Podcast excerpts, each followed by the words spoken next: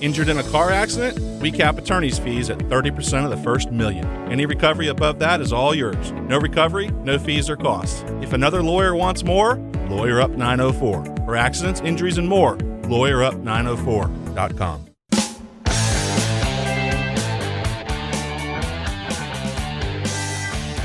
You know it! Yes, sir! Sweet Friday!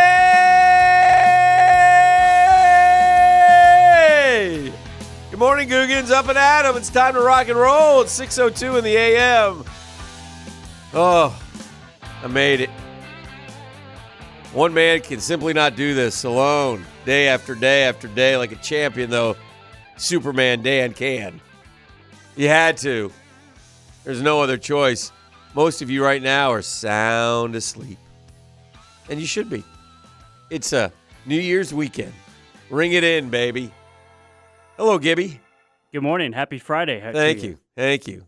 December 30th, 2022. Gator Bowl Day. South Carolina and Notre Dame at 3:30 today. Lots of good bowl games. Bowl games finally taken off. We'll get to FSU in a minute. But as expected last night on last night, by the way, again, I'll just say it for the umpteenth time, NFL. Curse you. Curse you at Amazon. I hate Amazon Prime. Why is that? Cause you can't. I got the fourth quarter of the FSU game, and I got. I want to flip back and forth, and you can't flip back and forth. You, you got to go two TVs, and I know a lot of Googans send me their their man caves, and they do. I just I'm I'm I'm down with the fan. I can't. I don't have it. I'm not going upstairs. It's not. It's not that big a deal, but I like to be able to flip. I'm in control of the remote. I got two games on. All I want to do, but when you go to Amazon, beep beep, Amazon. Beep beep. Reagan. Beep beep. Uh, watch NFL. Beep beep. Watch live. Minute and a half later, there's your game. Oh, we're going. Hey, guess what? We're in a commercial. Oh, let me exit. Exit. Up pops the game. But And then you want to go back. time. Huh? Every time. It sucks. I hate it. I hate it. I'm not a big fan of Herbie doing NFL. He does fine. I just too too much. Let someone else do it.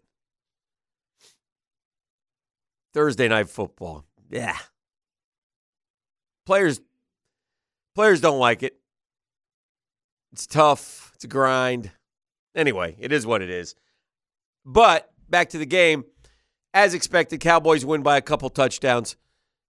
Not pretty for Dallas, but they don't care. They win, and that's fine. It's Thursday night. They have 12 wins this season. They've had a great year. They're going to have to go through as a wild card in all likelihood. And I guess what I take away from Tennessee, I continue to maintain Tennessee's cooked. Does Josh Dobbs give them a chance? I, I, I strongly believe they'll go with Josh Dobbs over Malik Willis. Was that a shock to you that they went with him? Uh, yes, but now I think I know. But Malik Willis has been so bad uh, that it makes sense. And Josh Dobbs has some skills. So, and he threw the ball downfield. Now he threw two picks. I think he lost a fumble. Um, but he threw for 230 yards. I.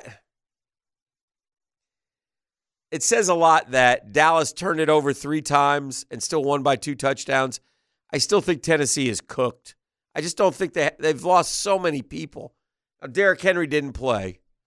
So, really, if you're going to beat Tennessee next whenever, Saturday or Sunday, Jags, it's going to come down to stopping Derrick Henry. But I think that Dobbs at least will throw the ball down the field. Malik Willis, you I think you said yeah, the most yards he's thrown for in a game is 99. Right, that's right. Last week. We also learned that Tannehill has no he went on injured reserve, so he will not play. He will not play. So it comes down to I, I'm guessing Josh Dobbs. He only had three carries for 12 yards. He's not a runner. Willis does give you the running element. So unless you want to go to like a, it just depends what Tennessee wants to do. Does Dobbs throw it well enough to make you want to use Derrick Henry as a runner and throw the ball, or do you want to just go high octane, Malik Willis, Derrick Henry, run the football offensive game plan? Uh, You got one. You got one choice or the other. I would suggest. Speaking of Malik's, Malik Davis played last night for Dallas a lot. He got 10 carries for 39 yards, a former Gator, uh, because Pollard was out. Zeke went 19 for 37, 1.9 a carry. Ugh. But he did get a touchdown. CeeDee Lamb continues to play well. He had 11 catches, but the bottom line is this: it didn't. The game doesn't matter to Tennessee. They're seven and nine. Uh, the Jags at seven and eight. Now, as far as the AFC South game, uh, as as we've told you all week, Sunday's game doesn't matter. But as far as with Houston, but as far as the wild card, it still does matter because there are five things that have to happen for the Jags to get the wild card, even if they were to uh, beat Houston and lose to Tennessee. So. Uh, Dougie P will play to win, and we'll see what will happen. We talked a lot yesterday. Most Jag fans agree with me. I think it might be tougher to win at Houston than beat Tennessee here. I will say Tennessee did show a little life against Dallas. They were down 10 to 3, 10 to nothing. They got a couple field goals. It was 10 to 6 at the half. Uh, Dallas went up 17 6. Tennessee responded one more time. But in the end, they only scored 13 points, and, and Dallas scored 27. And that's, uh, again, that's how I would think the Jags game would go, especially down here. Tennessee is limping in, man.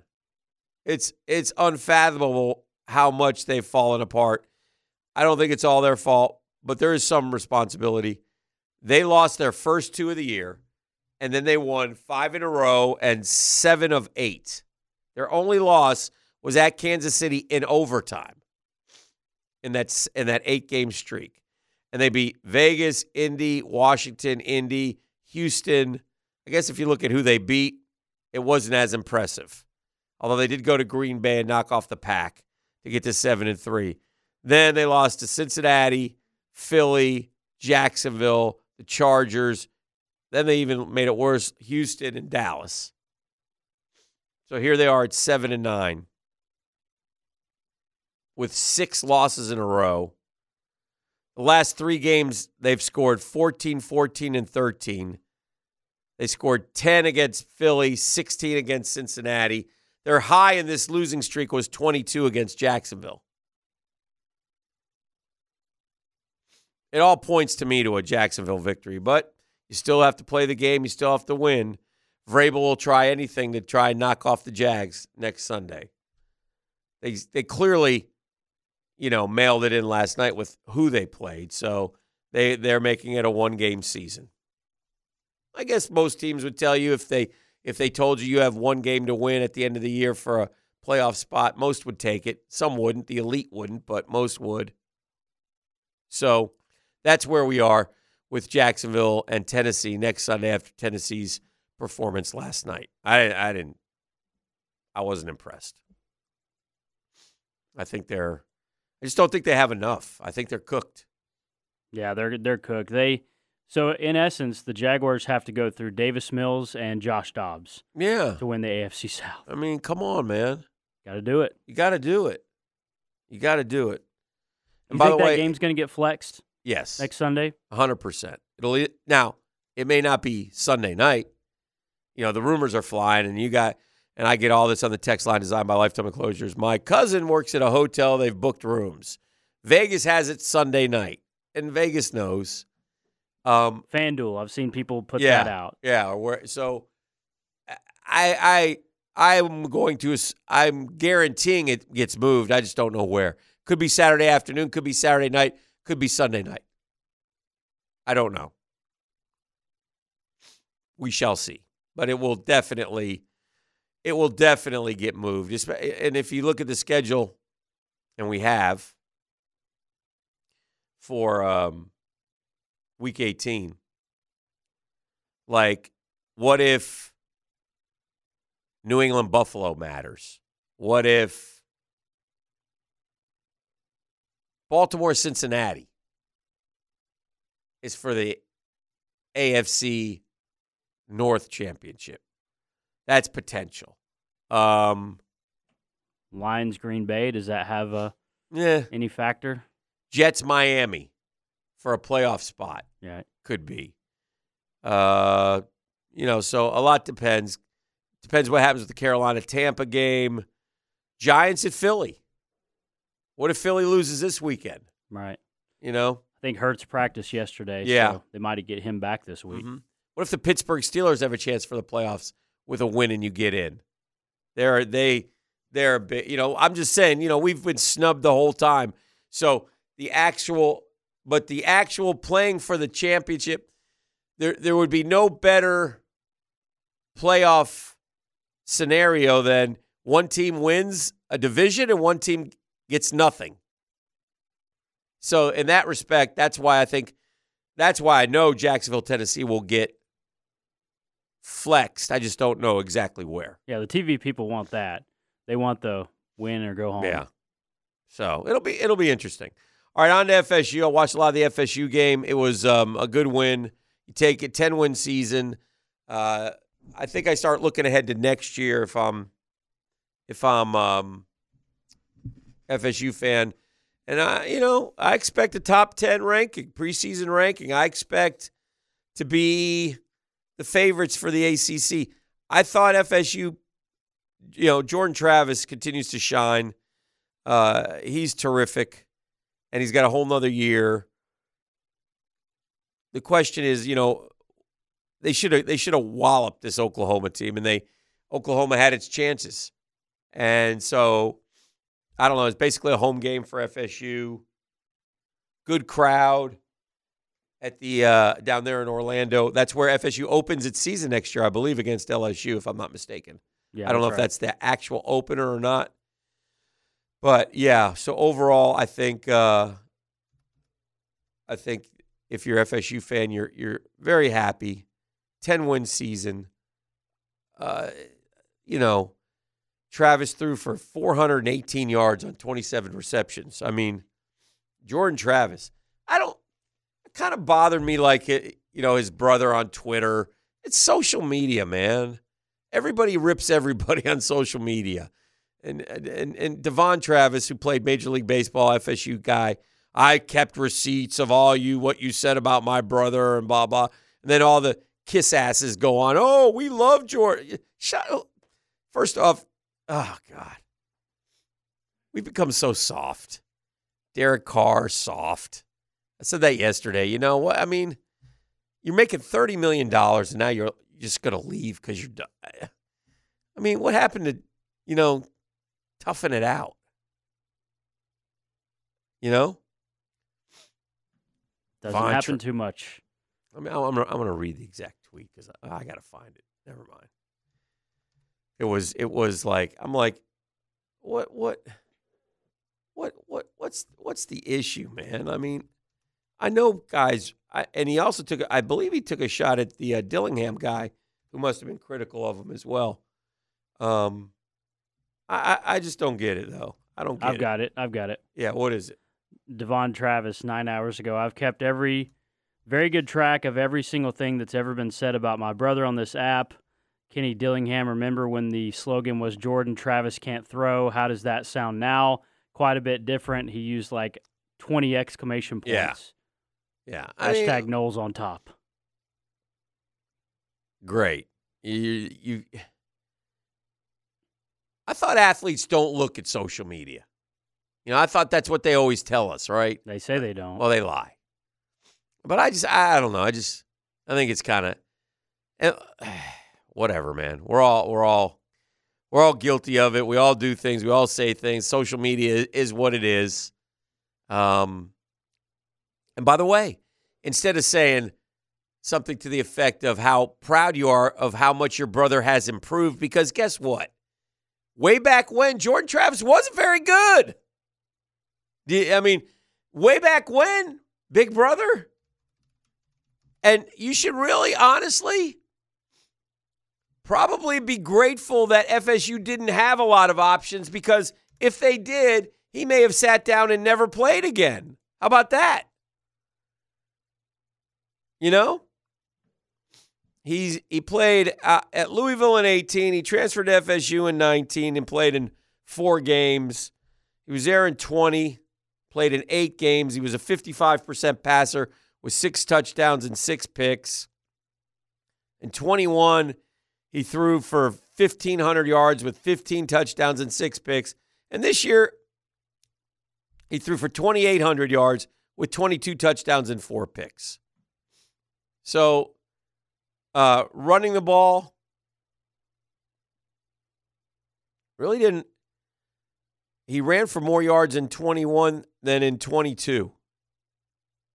He, he ran for 367 yards. But look, he was. So I, I would just say, hey, man, you should be like, I'm looking at his 2020 numbers.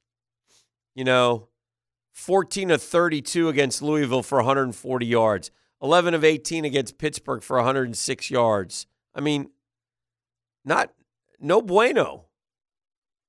13 of 24 against Notre Dame for 200 yards with a touchdown and a pick. So he got better and and he was afforded the chance to get better because FSU didn't have anybody else. And this is a great story. Don't don't pee on the story, I guess is what I'm saying. Because he was terrific. He threw for 400 yards.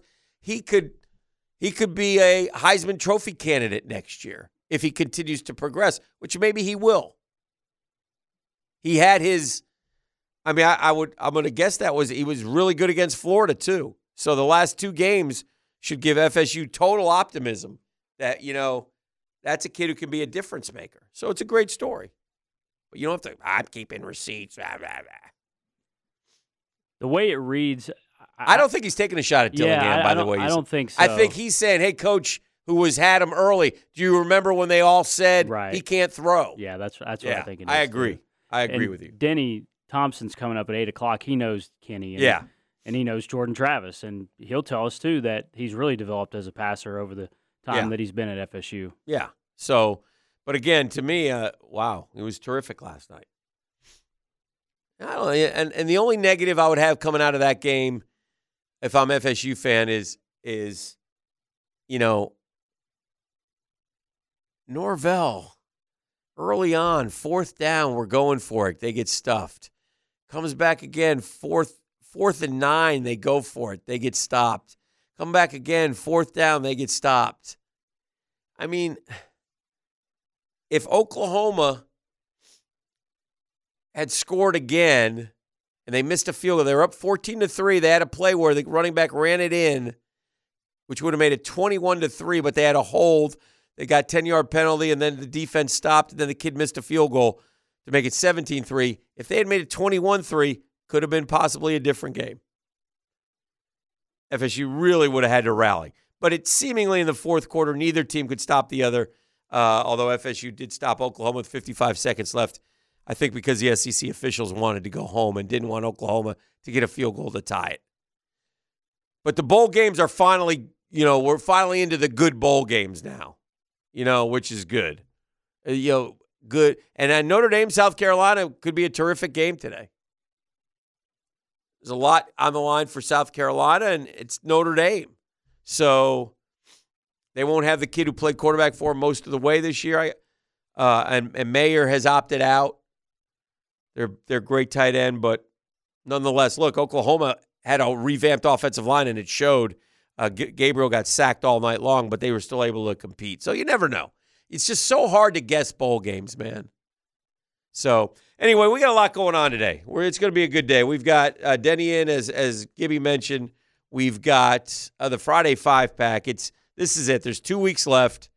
In my hot hands right now, I have one, two, three, four, five, six, seven, eight, nine, ten. I got plenty because we have college, a lot of college games that we can play. So it's on like Donkey Kong. Here we go. It's gonna be it's gonna be fun. So that's coming up around uh, eight thirty. So we'll we'll do it all all morning long right here. We'll we'll get you going into the New Year's Eve and uh, come back with more right here on 1010XL 92.5 FM. This is the drill. Now, Captain Kevin Favors Fishing Report. Brought to you by Tire Outlet. Wholesale prices, premium service.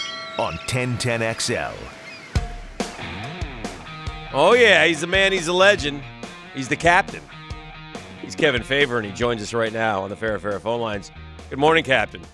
Happy New Year, buddy. How are too. you? I'm doing great. I'm doing great. How are you doing? Uh, fantastic. Everything's good. Had had a uh, You're always doing fantastic, Captain. You're very rarely in a bad bad way, from what I can tell. no. It's uh, it's it's the way life's supposed to be. Yeah, Right? you have a sunny a sunny disposition, a good outlook, I think. There's there's always always.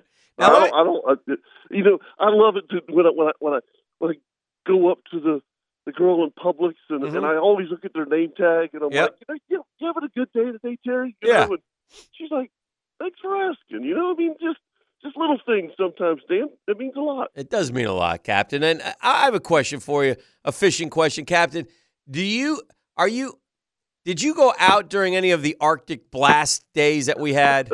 Do you or, or is that is that like off limits? Even, I didn't even leave the house. yeah.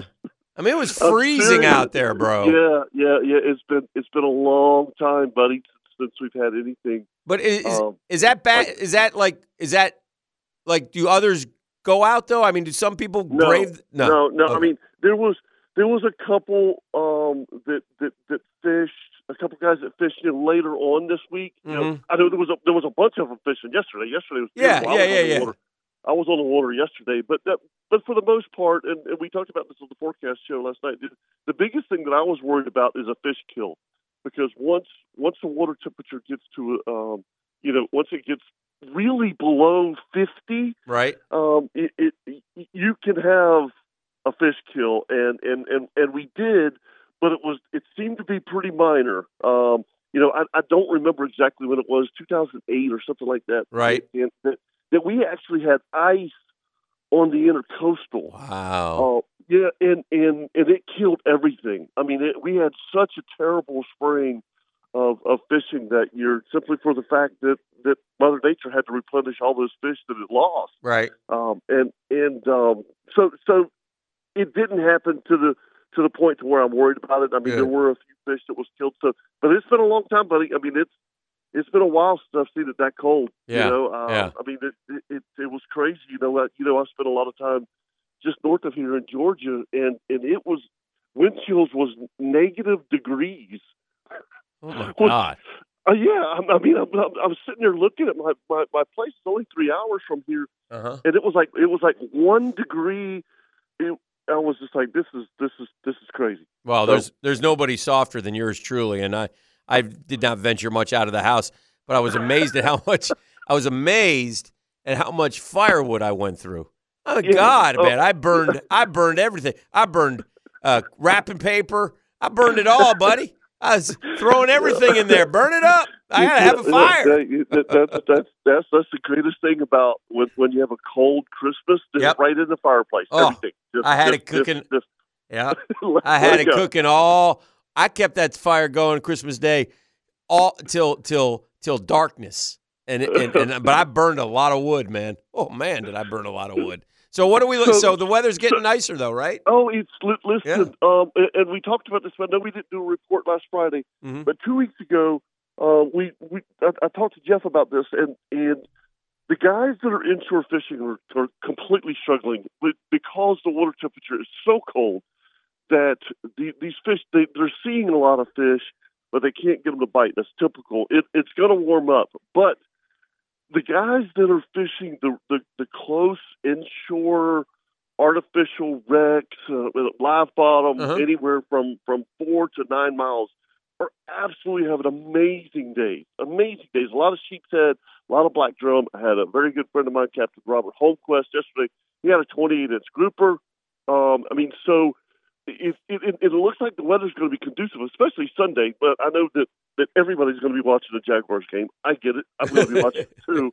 Um, but the thing is, you could get out, you know, go out for a couple, three hours, get you a mess of fish, Yeah. have something to put on the grill for the day. Yeah. You know, I mean, so so yeah, I, it's going. Uh, I think it's going to be a great weekend of fishing, which we don't get very many of those this this time of year, Dan. Right. You know, I mean, Right. it's it's it's usually cold or windy or something. But um, Sunday, I mean, they're only calling for south at five miles an hour, which south wind obviously is a warm wind, so it's going to be a beautiful day. And um, yeah, I, I think I think it's going to be a great weekend for fishing. This may be a dumb question, but I'll ask it anyway. Uh, Is there is there like a a one month or a, a two week period in our area Uh-huh. that is the absolute best every year in terms of fishing, or is because everything is so unpredictable? It just, I mean, you could sit there and say, well, you know, this time of the year is the best, but is there like a a two week or a three week Yeah, period? I mean, I would, I would, uh, you know, if, if that's a great question, but I, I would, I would take the last week of April and the first week of May, okay, okay, and and and and, I- and I talk about this. I've said this a million times in, in my career. If we had July weather in April, it would by far be the best month that we have. tell tell me why. Why would that? It, it's the, it's your transition. Okay. It's your transition from from from from basically uh, colder weather to warmer weather, and and and and all of your pelagic fish show up. hmm Your your bait shows up, and Mhm. and when all that first happens, when they first get here, it's Katie bar the door. Right. I mean, it's it, and and and we have opportunities of catching, you know, near shore, uh, blackfin tuna, uh, cobia. We catch a lot of sailfish that time of year. I mean, it's just uh, it's it it it's a great time of year, and it's before everything gets like blazing hot. You know. yeah, yeah. so, so I, I have a question for you, real quick I'm ready. because I, I've, I've listened to you most of the week, and, and I know we don't talk golf this time of year Yeah. at all, but I, I, want your opinion on something. hmm So, what did you think about the Masters opening up everything this year to all the players? I I'm very anti LIV guy. So yeah, I know you are. so I like to stick it to him. But here's my prediction on it. I, I guess I guess I, I want the best players in the world though, right? But right? he- here's my prediction on what's going to happen, and I've I've had some good conversations with some people about this. Um, I'm okay with them being in whatever, but I'm going to make this prediction: LIV guys, when they compete against tour guys, won't win because I think they're going to lose their edge because they're playing exhibitions all the time and there's no pressure and they're tap they're they're rolling in a birdie on 14 and they don't know uh, oh I think I just won. Maybe I did. Maybe I did. They don't have that feeling of coming up 16 17 18 on Sunday with the pressure bearing down on them where they can't breathe and they're, they you know so I think that LIV guys are going to lose that edge and not win any of these majors that they play in what do you think of that I totally disagree, but I like it. You watch. I'll make you a Prosser Okay. bet on that. That it, Uh, uh, that this year, not one LIV guy wins a major. Do you want to make a bet on that? yes, Okay. I'll, I'll, I'll bet you lunch. You are on. Yes. Okay. Yeah. Uh, we we we we've got to bet because uh, you know I always you know uh, Jeff and I have I know you do. yeah yeah you know and he never wins so it's just an easy lunch. so we'll all we'll, maybe we'll all do lunch together. I'll even That buy Jeff's great. lunch. So That would- that's that- that's what I will do. And uh, I have would- one question for you. Yeah. Um, uh, uh, the Jags, uh, uh, just your overall thoughts because I haven't talked to you in a while. I know you're a big Yeah. fan. What are your overall thoughts about about the Jags and what's happening here and how Trevor's playing and Doug Pederson and and and going into the playoffs? You, you know, um, I'll tell you uh, the the it's it's a different feeling. Yeah. It's really it's it's very it's it's getting up and I'm not exaggerating on this and and, and listening to you this week, Jeff, last week Mhm. from I mean literally because I you know I, I don't I mean I'm either in a deer stand or something so I'm and and and listening to every word because I'm so excited to hear anything about the Jaguars right now. You know, the the first thing is is that I freaking love the coach. Right. D- Doug I mean, I I sit there and and and you know it, the other thing that this is this is really funny. Jeff said something last week. He said, you know, he said this this is a great time for for fathers and sons and Yep. and daughters and but you, you know who's watching the Jaguars again this year is my wife. Yes. You know, I mean, she's she's a huge fan, you know, but honestly, when things got political and all that Oh, crap, yeah. we're like, you know, you know, I mean, it, it Oh, turned yeah. everybody off. And I'm like, and, and, I, and I'm trying to tell her, look, this is a different team, man. This is, and, and, and she's watched every game, man. I That's mean, awesome. It, it is. You know what my It's, uh, wife I did mean, yesterday? She got online because of the the the season ticket holder day was yesterday, and she op- she's opting in and talking to her friends and oh, I'm we're gonna get tickets for so and so because you can get like up to eight extra tickets for the for the uh, playoff game if it happens. And again, it's not the Jags being like we're in. It's the NFL saying if you're in first place, you've got to take care of this uh, early because you can't do it all in in a short period of time. So, but it's uh, that that was exciting, but maybe expensive for me though, Kevin. it might, it might have cost you a little bit. I But, don't, I don't know what's going to happen I, there. I, I, I love the team. I love their, uh, you know, their their um, enthusiasm. It's just it, it it's fun. What I cannot wait until Sunday, but I I, really can't wait for next week. Oh my God, I'm gonna if they if they tear our hearts out again. oh, my God, no, God. please. Don't don't don't speak it into existence. Hey, he's the captain, Kevin Favor. Uh, are we are we going fishing tomorrow on the radio? Uh, no, I'll be I'll be in studio in the morning from right. seven to ten with Loggeman. And, Yes, you and, will. uh, Captain Kirk. Yes, you will. The All right, outdoor we, show. we Nobody have better. All right, yep, we're in. All right, see you, buddy. All right, buddy. There he goes, great Captain. Kevin Favor and the fishing report, and uh, you can listen to them tomorrow morning on the outdoor show. Uh, nobody does it better than those guys. So we appreciate that time. We'll take a break, keep it rolling right here on a Friday edition. All right, welcome back, Jacksonville. 651, hanging out here on a Friday with Gibby, chilling like a villain, enjoying the day. Hopefully, you all have a great new year. Big plans, football, whatever you'd like. Jags goes Sunday at Houston. College football playoff tomorrow. All kinds of college ball today. Hopefully, you have a three day, four day weekend and can chill and get back to the grind next week. But I'm here grinding for you with my feet up on the desk. I totally forgot college football playoff is tomorrow. oh, yeah. I that kind of snuck up on New. Year's Eve, baby. Yeah, that's right. Four and eight. You got to make the decision. The wife has plans. You may be screwed. Anyway, I was talking to Captain Favor about tickets and such. And uh, yesterday was the season ticket holder opt in. Here's the deal. If you want to go to, I was looking at like uh, tickets for Titans Jags. And that may be more of um that that is a playoff game in essence. And it's to be packed. And you can get into there you can get in those section 400s for a hundred bucks plus uh, but you can get down lower for like 150 a, a pop if you'd like if it's affordable to you you have to make that decision on your own I, I- it doesn't matter to me i there there one thing that there is one thing coming to fruition here that's been interesting that I've noticed. People plan things. And next in 2 weeks, the Jags may be hosting a playoff game. And it'd be the first time in 5 years, right? And we could be hosting a playoff game.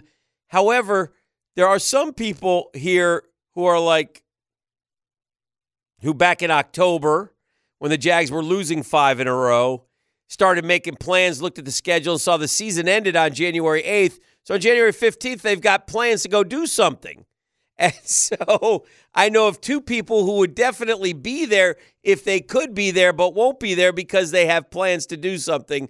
And this will be something, hopefully, that in the years to come, we will learn with the Jags as hopefully Trevor is the man and they put the good guys around him. We expect to be playing football well into January and we keep our you know how in New England every year people in my my industry you could not plan a trip in New England in January because you were under the assumption that the Patriots would be playing at very least two football games. Remember the New England formula? The New England formula was host host two playoff games, go to the Super Bowl. And the first one that they would host would always be like one of the worst teams in the playoffs. And they would handle those guys. And then they'd be in the AFC championship game at home, in essence, a one game shot to get to the Super Bowl. And the New England formula worked for gosh, 20 years. I mean, uh, we've talked about how successful they have been. So, um, hopefully, as we go forward, we'll start to have that expectation that, hey, man, it's January. We're playing football. Normally, we're crawling to the finish line and can't wait for it to be over. Right now, we can't wait for Sunday. I love that feeling. As a fan, you've got to absolutely love the feeling that when that game ends Sunday at four o'clock against Houston, and the Jags have now crawled their way back to 500, you will know that in seven days, you'll be playing the Tennessee Titans to win the AFC South. And again, you would just be winning the AFC South for the second time. Second time. Woo. So, and you can't wait as a Jag fan. And I'm sure there's some Jag fans heading to Houston today. Going to Pappasito's, New Year's Eve. Jags Texans Sunday, come on back. So, good stuff going on in Jacksonville these days. I would be remiss if I didn't mention the death of a sporting icon yesterday. Edson Arantes do Nascimento was his given name. Edson Arantes do Nascimento. You called him Pele.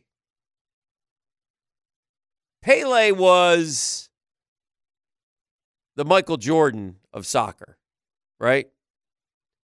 Pele was the Babe Ruth of soccer. Pele was the greatest. Pele won, and I heard some things yesterday. Pele won three World Cups. I don't think anyone else has ever or will ever win three World Cups. I believe he scored two goals as a 17 year old. Yeah, I was about to say, how young would he have had to been? I mean, 17. Yeah. They won the World Cup. When did he win it? There's three different World Cups that he was part of. Let me see if I can find. Anyway, um, was it 62? I don't know, but he won three World Cups. That I do know. And to do that is unheard of. And I, I don't think we'll ever be. You want to talk about a legend. Pele, I think, is responsible for football being called the beautiful game. Pele really brought soccer to the United States with the New York Cosmos. Back in the 70s, when I was a kid, the New York Cosmos, I, I'm pretty sure they had a crowd of like 77,000 people to watch their to watch their playoff games or whatever it was that they were playing. And so Pele is a guy who, listen, Pele stopped playing decades ago, but his he's an iconic figure in the world of sport. He left an unbelievable legacy and has been rated really the best player ever. Um, the the the tributes poured in. I can't do him justice because I'm not a soccer expert. Um, but Pele meant everything to the sport, and um, will be sorely missed. He passed away at the age of 82 yesterday. 82 years.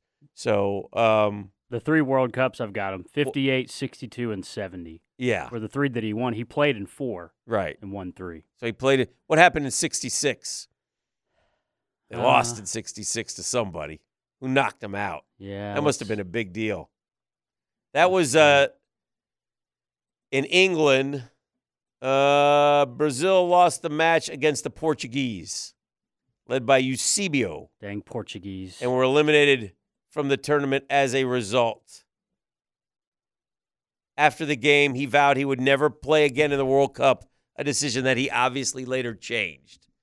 What happened here? During the game, Portugal defender fouled Pele, but was not sent off by the referee, a decision retrospectively viewed as being among the worst refereeing errors in World Cup history. Pele had to stay on the field limping for the rest of the game since substitutes were not allowed at that time. Ah, interesting. Pele scored the first goal from a free kick against Bulgaria, becoming the first player to score in three successive World Cups. He missed the second game against Hungary because he got hurt. Uh, Brazil lost that game. Pele, although still recovering, was brought back for the last crucial match against Portugal. Um, yeah, so anyway, that's what happened in the 66 World Cup. He was the most famous footballer in the world back then. Then in 1970, he came back. Um, Pele was called to the national team in early 1969, refused at first, then accepted and played in six World Cup qualifying matches, scoring six goals. The 1970 World Cup was played in Mexico, expected to be Pele's last. Brazil's squad for the tournament featured major changes from 66. Um, yeah, he was he was terrific in that one as well. Anyway, Pele and the other thing again, and so internationally, worldwide, Pele obviously a huge star, but Pele came to the United States and really made the North American Soccer League viable for a while, you know. So uh, Pele passing away yesterday at the age of 82. We will take a break. We'll get into the seven o'clock hour. We got Denny Thompson coming up at eight. We got the Friday five pack. Oh, it's go time, ladies and gentlemen. This is it. Uh, there is no tomorrow. Uh, that's coming up too, as well. Uh, we've got just two weeks left, and Jeff leads me by three games for the coveted last spot. Cat's in okay shape, but he's still nervous. So uh, anybody who goes bagelicious could be in big trouble heading into the final week. That and more coming up right here on the drill. It's Friday, Friday, gotta get down on Friday. You know it! Sweet Friday! Getting down on Friday. Hello, Googans. I've been here since 6 a.m., but that's okay, because I'll say it emotionally. Hey! Ho! Hey ho! Friday. Put out that heater and go home. Been here all, all morning. Enough. There's no smoking in here. I've told you that a million times. It's good to be here. It's a football Friday. We don't have many more of these, you know? So we got to enjoy them while we got them. We got to, and this is as good as it gets. This is a good one. We got all kinds of ball today. We've got the Tax Slayer Gator Bowl. Boom. Notre Dame, South Carolina, 3:30. Who's going? Have fun. Should be good. Who you got in that one? Man, It's tough. it's tough. I kind of It's like a two point line, I think. Yeah. Notre Dame by two, I think. It's hard for me to pick against Notre Dame, but I kind of like South Carolina. It just depends on which Rattler shows up. It's part of it. Well, and Notre Dame's quarterback went in the portal too, right? Pyne. Yeah. And their he- tight end is too. That's right. Uh, so it's actually gone up. Notre Dame uh, three and a half. Yeah. Favorite. favorite. Yeah. I think Yeah. it was too. Yeah. So we'll see. We'll see how it goes. Should be fun. Um, but yeah, so we got all kinds of football today. Um, the Orange Bowl's tonight. I know Charlton K. Gainey's making his way down to South Fla to watch Tennessee and Clemson. That'll be an interesting game. That's a top ten matchup. Yeah, it's weird. It's like it's like two teams that were close, but eh, so who comes out and plays hard? You know? Well, Tennessee. It feels like Tennessee's going to look so much different. They Right. may not, but it, Hooker's not there. He tore his ACL. Right. The receivers. Hyatt, yeah, Yeah. Hyatt declared for the draft. yeah. and you know DJ went to the portal for Clemson, so Yeah. it's it's uh, Klubnik. Klubnik, Caleb Klubnik, I think. Cade Klubnik. Yeah, that's right. Yeah. So that you know both teams are going to look different than what they looked like in the regular season. You would think. So that's an interesting tilt. So anyway, there's a lot of good stuff going on.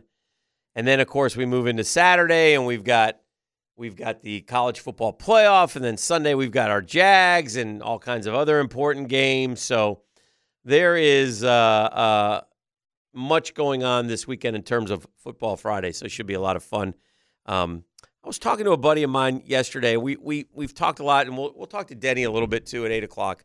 We talked a lot about this this week about NIL and Florida's fate and the frustration of Gator fan. And Gator fan is, I think what what frustrates Gator fan the most is it, it seems like once again we're we're behind on something, and I and, and, it's we're we're behind on this understanding this NIL thing, and there are no rules. I, I I can't reiterate that. You know, people tell me all the time, you know, and and and he was told by Florida officials, you know, coaches aren't allowed to talk NIL, and I went, oh, that's BS.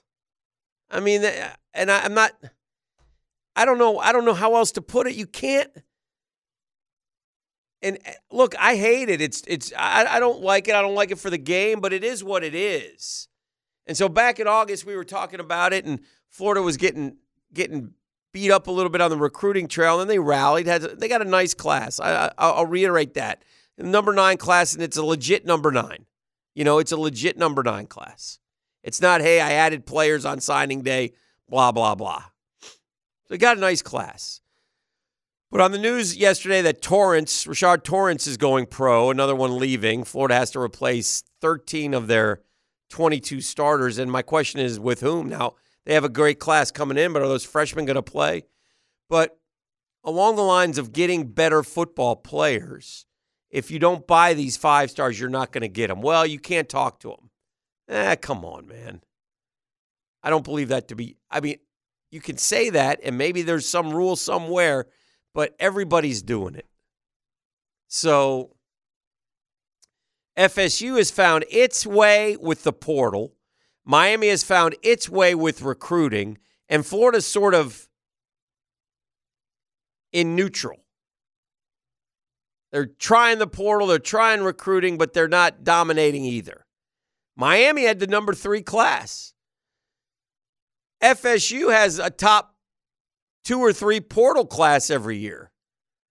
What's Florida doing? And so, for all those years where I was sitting there going, man, come on, man, you got to have facilities. You got to have facilities.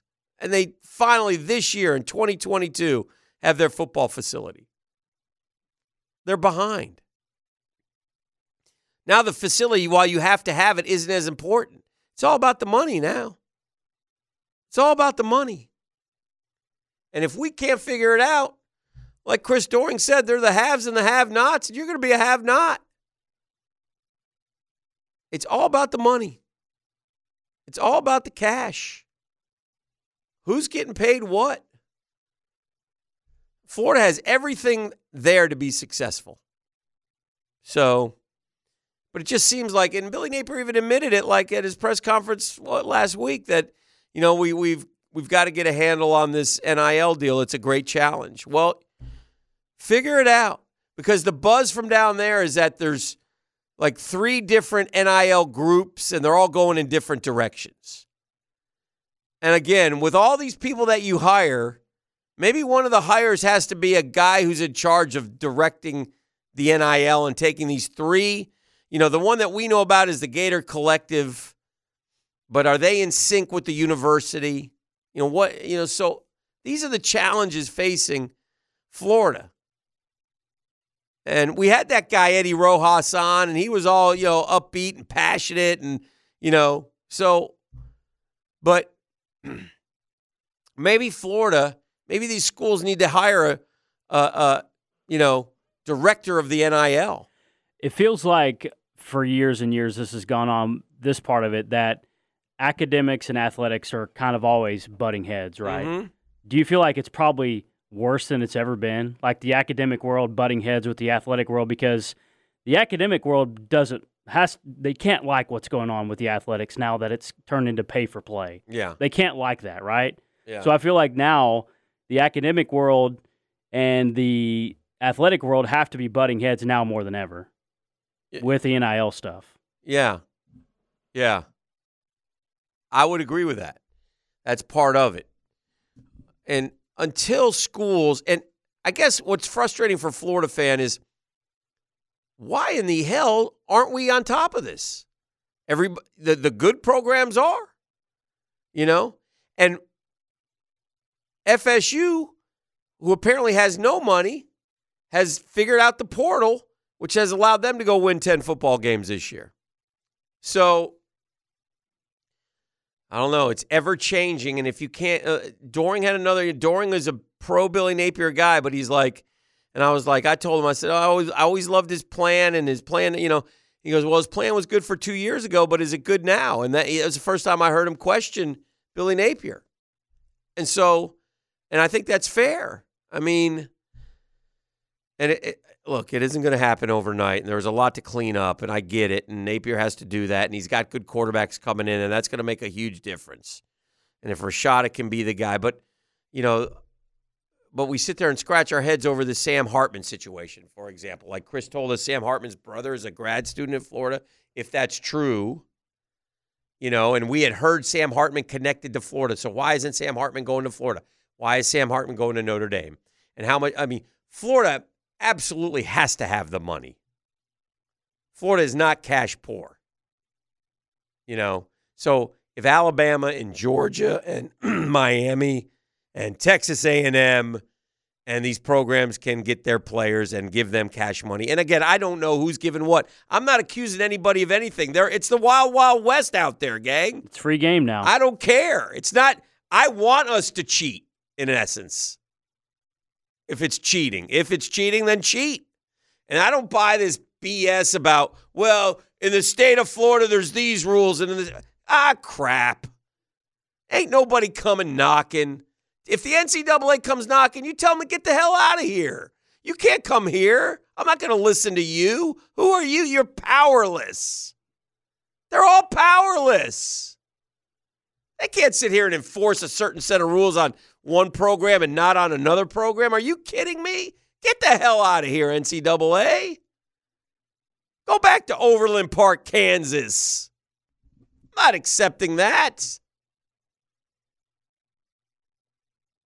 You know? I mean, Billy Napier's got, he asked for five million extra dollars for 50 extra employees or whatever it is. And he got it. And this is on Stricklin too. Hey, Stricklin, call these dudes in and tell them to get it straight, man. You know, call in the three heads of the three.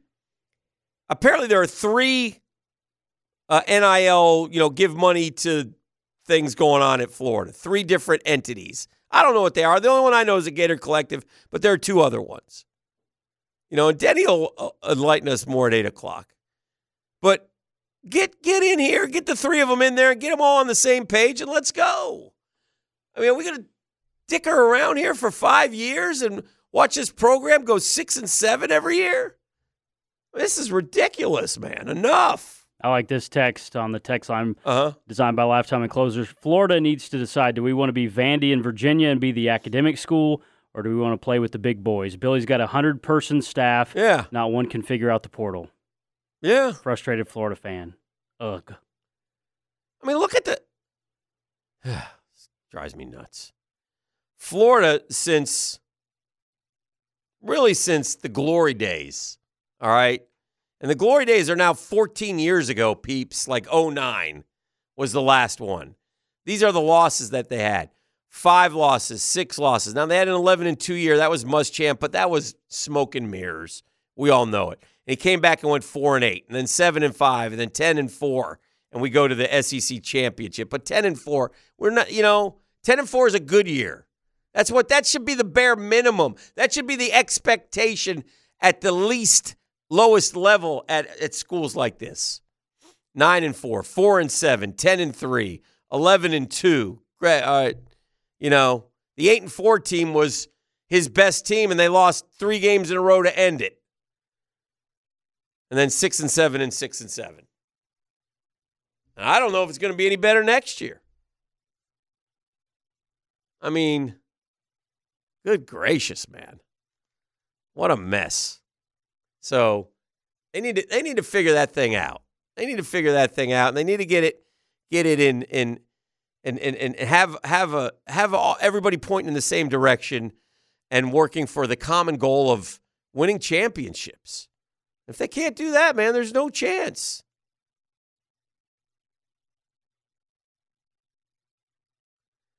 And if if on the text line, guy says, "Look, this is deeper than Billy. He's done everything right when it comes to recruiting. They're simply getting outspent for players." End of story. This is what okay. This is what I'm telling you. Don't get outspent. Do not get outspent. Florida doesn't want to spend. Who doesn't want to spend? Because whoever it is is messing up. And I said it in August, and I'm saying it in December, and I'm going to say it in March. Get the number one class, get the number three class. You have boosters, man. You've got money. What are you spending it on? I wonder if it's a case where Billy doesn't mind to spend. It's just the higher ups. It might be. Maybe the president, those kind of people But don't. Billy got everything he asked coming in. So Right. now, why all of a sudden, if he goes, well, look, this new landscape, we got to figure out how to, you know, and everybody's got to be on board with it. It's real simple. yeah, everybody has to be on board. Everybody. And again, we can wait three or four years here, and I think Billy Napier, his he he has recruiting prowess. He's he's a much better recruiter than Dan Mullen. Okay. Um, if we get the number nine class and the number nine class, and the, if we go number nine, number eleven, number seven, number nine, if we average right around there, all right, we'll get back to ten and three. But I don't know if you're going to win championships unless that number nine class includes the quarterback that you must have. And if they do, and it looks like they, again, there's a long time before DJ Lagway signs his letter of intent. So it's great that he's committed, and hopefully he can be the Pied Piper. And if that's the case, that's great. But the, the little cracks, uh, the little fissures in the program make me wonder like these, these old linemen jumping into the portal and some of these guys that you're counting on going, I just, you know, it's a, ba- a lot of guys. I knew we were going to have turnover. I get that. Just something to keep an eye on going forward. And again, ain't nobody sitting here saying Billy Donovan should be, or Billy Donovan, Billy Napier's got to go. It's, you know, nobody's saying that. I'm just trying to understand the program and what they're trying to accomplish and in what way they're trying to accomplish it. Like if I had Billy Napier on the program, I would ask him all off-field questions. You know, and that's I hate that. I'd rather be asking him, you know, why why you calling timeout? Why aren't you calling timeout? What were you thinking here? You know, who's going to play quarterback? Why did you how did you guys evaluate Graham Mertz ahead of so and so? Did you not think you could afford Sam Hartman? I mean, again, and it would lead into more off the field questions. It's really it's fascinating but frustrating for Florida fans. Well, and speaking of Hartman and Mertz, it doesn't feel like it, it would never have felt like the transfer portal would be bigger or more important than recruiting, but god dang, it's it's exploded. You got to be able to figure out the portal too. hundred percent. It's And- not it's probably not bigger than recruiting. You still have to recruit the guys, but my goodness, the one of portal- the things that we huge. we one of the things that we talked about yesterday and is worth repeating is the way that the portal eh, FSU does the portal and then fills in with recruiting. They do it opposite way, but it's working. it is. And and and then the and and their point was, okay, let's say we got four five star guys. Let's look at our last four five star guys. Well, their last three five star guys didn't play a meaningful down for them ever. But but Jermaine Johnson and Jared Verse and and those guys, uh, Johnny Wilson. Hell yeah, they're playing meaningful downs. They're the reason they're winning ten games. Wilson those are had portal 200 guys. yards last night. By the way, hey Herm. Yeah, Herm. had some good players there, Herm. Good God, man. Herm. Johnny Wilson, Ricky Pearsall. I uh, I saw it the other day. There's like five, six guys. Was Emery his quarterback? I think he was. Well, this year, but the year before he wasn't, but they had a good one. Um, I can't remember. But Arizona State, what year was that? That would have been 2021. I mean, Arizona State had a heck, heck of a team. They were loaded, man. And they couldn't win. They were like Florida. It's ridiculous. Oh, I know who they had. They had that uh, Rachaad White kid who's running in Tampa. Okay. He Back was on that Fournette. team. Jayden Daniels was the quarterback. I mean, LSU guy. yeah. What in the blazes, man? What were you? And I- maybe they got, I'm sure they got better, but you had Johnny Wilson and Ricky Pearsall, wide receiver, and a running back who's in the NFL starting over Lenny Fournette, and you can't win? What are you doing, Herm? And then the rest of the country just went and raided them. And then they all left because they were all because Herm was on his way out because Right. they got again they they they went dirty. Although again, I, if I'm Arizona State, I would say get the hell out of here, NCAA. You're not coming in here and investigating us. Go investigate somebody else. Anyway, uh, we'll turn our attention to the NFL. Denny's coming in at eight. Friday five pack at eight thirty. A lot to do today, right here on the drill. Now, Downtime with Dan, brought to you by Ameris Bank. Whether you need help with business, personal, or mortgage banking, we're with you. Ameris Bank is an equal housing lender, member FDIC. And the Jacksonville Jaguars have two games left. And Gibby had a good point earlier, and it's worth repeating. Davis Mills, Jeff Driskel, Josh Dobbs, Malik Willis. Those are the four quarterbacks who will play a part in determining what the Jaguars do going forward. It's not exactly like they're lining up against Joe Burrow and Josh Allen the last two weeks, Patrick Mahomes and Lamar Jackson. It's all right there for the taking because our quarterback is playing at an elite level, and these four are shifted in and out of the games just trying to stay afloat. Go Jags. Hit it. All right, I got some sports concepts and rationalizations. We do it each and every day. We call it the 10 minute drill. And by the way, I think at the end of the drill, Gibby, remind me, but I think we have a prize pack to give away. We do. Uh, we've got a gift certificate for a free oil change from Tire Outlet.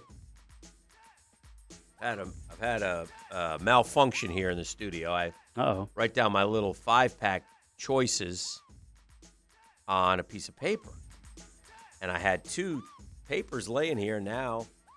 It looks like I've miss miss lost one.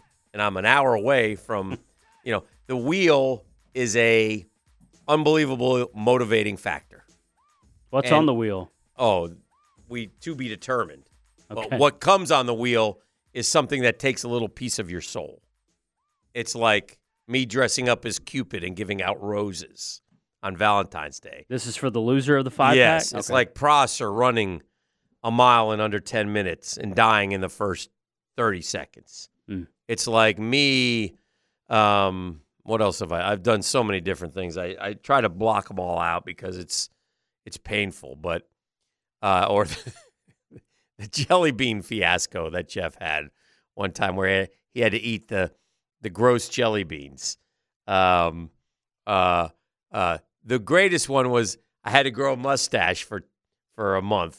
Um, that wasn't too bad because it really wasn't that didn't affect me. But there, so and the problem is, is we got the cat who, as a mascot, was always good at coming up with these types of things. Mm. So he will uh, undoubtedly, and he looks like he may dodge it.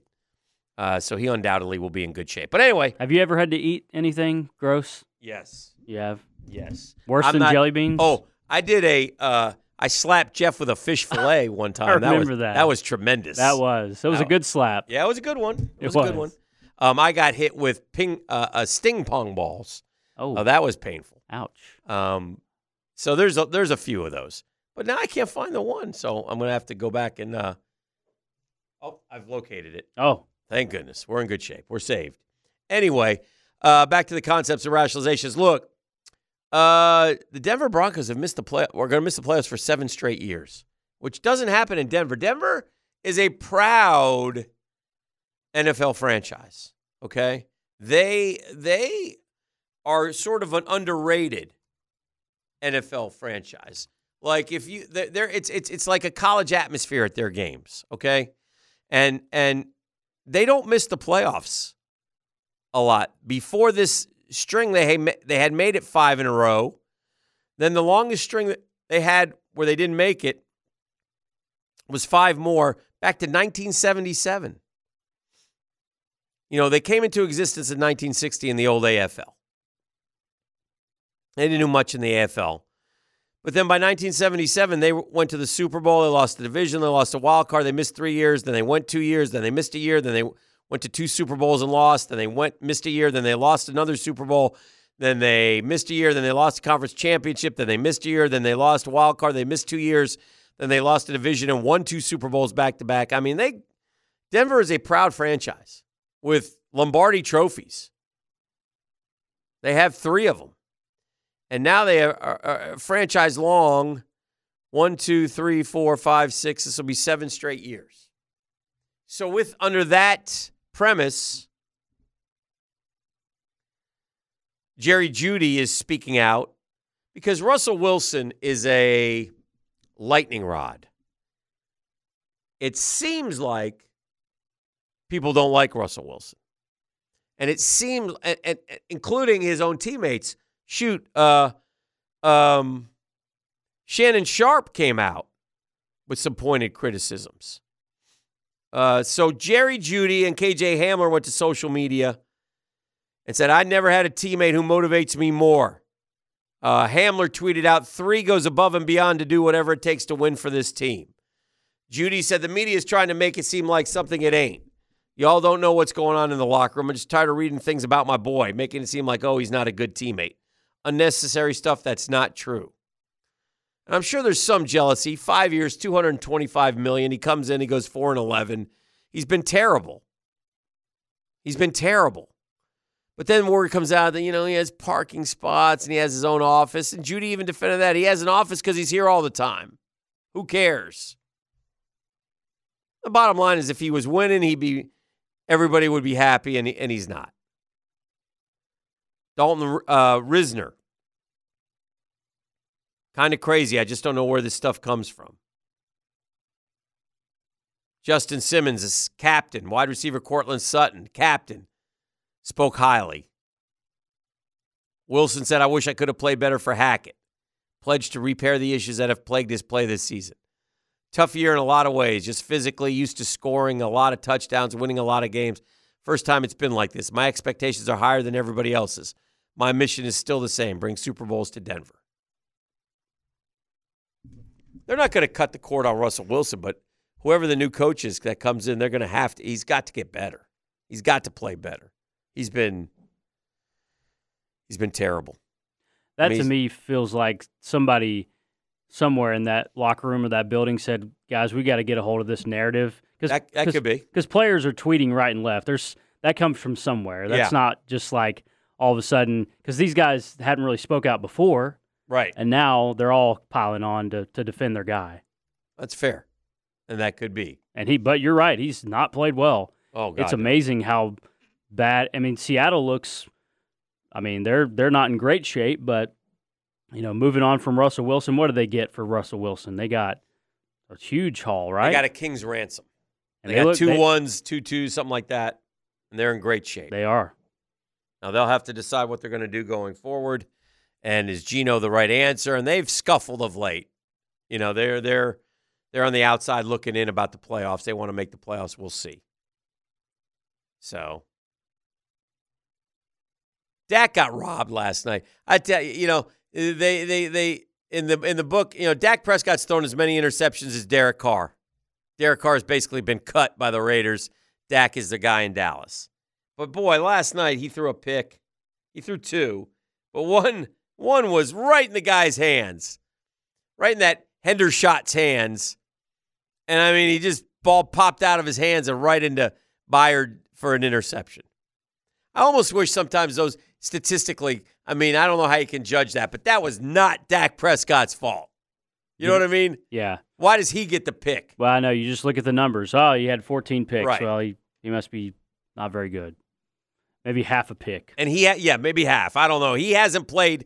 He hasn't played great this year, uh, by all accounts. But my goodness gracious, come on, man, give him a break. Give him a break. Joe Burrow says the Bills game is not a measuring stick. They're both in the playoffs. They could square off come January. They play Monday night. Joe Burrow's first chance to face Buffalo. He says, We've beaten everybody, Burrow said in press conference. We know we can play against everybody. We've done it in the biggest moments. So, like I said, we're treating every game the same. We've played everyone the last two years. Now, we haven't played the Bills yet, so that'll be a fun challenge. They're good on defense, got a lot of vets, know how to play within their scheme. They play hard and fast. Um, the Bengals are on a seven game winning streak. But the reason why they need to win is they got to stay ahead of Baltimore in the division. You're talking about falling from or being the three seed or being the five seed. Three seed gets a home playoff game, five seed goes to four. Which, by the way, is not necessarily awful if, if you're looking at it from their vantage point, because then they're going to Jacksonville. But some of these teams that are limping in in the AFC playoff picture, like if you look at the AFC playoff picture right now, the Jags are, you know, as a four seed, are a team that you know, you don't necessarily want to play. The Chargers are another team, I think, but the Dolphins are are are the Dolphins, the Patriots, the Jets, the Steelers are all unimpressive group. The Titans, they all, you know, so what? This is a year where you say there's too many playoff teams. Because we went to seven, and it keeps things interesting. But the Bills, the Chiefs, the Bengals are the are the cream of the crop. I still don't see the Ravens. I mean, I and they would be they would be in the five hole. I think the Chargers are da- I think the Chargers and the Jags are the two most dangerous sort of wild card teams, if you were to ask me. And then on the NFC side, I would say, and looking at it, I would say, well, the Cowboys are a wild card team. Uh, the Bucks, the Giants, Washington, nah. None of those guys are. This isn't a year where I don't think the sixth seed is going to the. Like I could see the Chargers and the Jags and the uh, on the AFC side being teams that are capable of winning a playoff game or two, and the Jags would be a stretch to win two. Let's be honest. I mean, I think we can win our home playoff game, but then we're going to go to Buffalo, Kansas City. I think we play them tough. But in the NFC, yeah, I just think your your four best are the Eagles, the Vikes, the Niners, and the Cowboys. With all due respect to Tommy Brady and Tampa Bay, I can't see Tampa Bay getting on a run. Giants aren't good enough. Washington's not good enough. I would say watch the Niners. I mean, Purdy. Oh yeah, if you want to, te- but here's the problem. Yeah. and I've had this argument with Jeffrey. Rookies don't go to the Super Bowl, bro. yeah. They don't. Rookie quarterbacks, I mean, rookie quarterbacks do not go to the Super Bowl ever. Ever. They don't win. So, good luck with that, you know? Well, and they've got some injuries too. How healthy's Deebo? I think Deebo got banged up a week or two ago, and you know it it would be a tough run for Purdy to take them to the Super Bowl, but they've got talent. I mean, McCaffrey they've they've gotten on a pretty good run ever since they added McCaffrey. Yeah. No rookie has ever taken their team to the Super Bowl. That's hard to believe. That's wow. We're on like 50 something. That's 100 some quarterbacks. Now, two players have won the Super Bowl in their first year as starters. Do you know who those are, Gibby?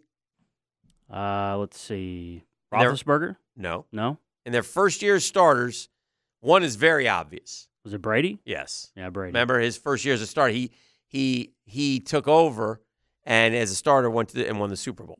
Kurt Warner's the other one. Ah, Kurt Warner. But rookie quarterbacks, they make the championship game. I think San Francisco can make it, but I don't I don't know, man. Now, never say never, but my goodness. All right, hey, we're up against it. We got a break. Uh, listen, caller number two right now, 641-1010. Give me tell them what they're going to win. You have got a gift certificate for a free oil change from Tire Outlet. Caller number two, 641 1010. Now, the quarterback whisperer, Denny Thompson. Okay, bring it in. Brought to you by Tyson Sound and Security, security and automation experts. One, two, three. He rolled in, so I pulled him in because I'm glad I've been be I've here. been I've been on a rant this week. Have you? Yeah, about and I I need your. You know more than I know. Oh, I don't know. Yeah, you do. It depends what we're talking about. Well, we're talking about NIL. Oh, you And- have been on a rant. I I can't I, I Denny. I, and again, it's nothing against the kids. It's I, it doesn't matter whether I like it or don't like it. It's here, and it it it sucks. But I said somebody, Denny needs to do. I need a journalist. All right, not me, a good one Mhm. to do uh, to do. One that ex- was put the time in. Yeah, an expose. I want to know the numbers, Denny. I- I want to know if Pat Narduzzi is blowing smoke when he says five million two schools Drake Maye. I want to know if high school quarterback in California to Knoxville eight million for three years. Is that true? I want to know, Denny, Yeah. what they're getting.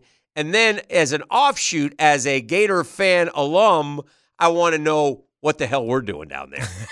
Why aren't we spending more? because I, the the buzz I got from the buzz I got from a lot of people and people I'm trying to talk to is there's these three different collectives at Florida, but they're all going in different directions. Yeah. Nobody know, and I don't know why the athletics director, what the hell he's doing. Like, why hasn't he rounded him up and sat him down? Why don't they hire a director of the NIL? Whatever. You, you know, Doering's like, you can be the haves or the have-nots, and Florida's a have-not. I don't want to be a have-not.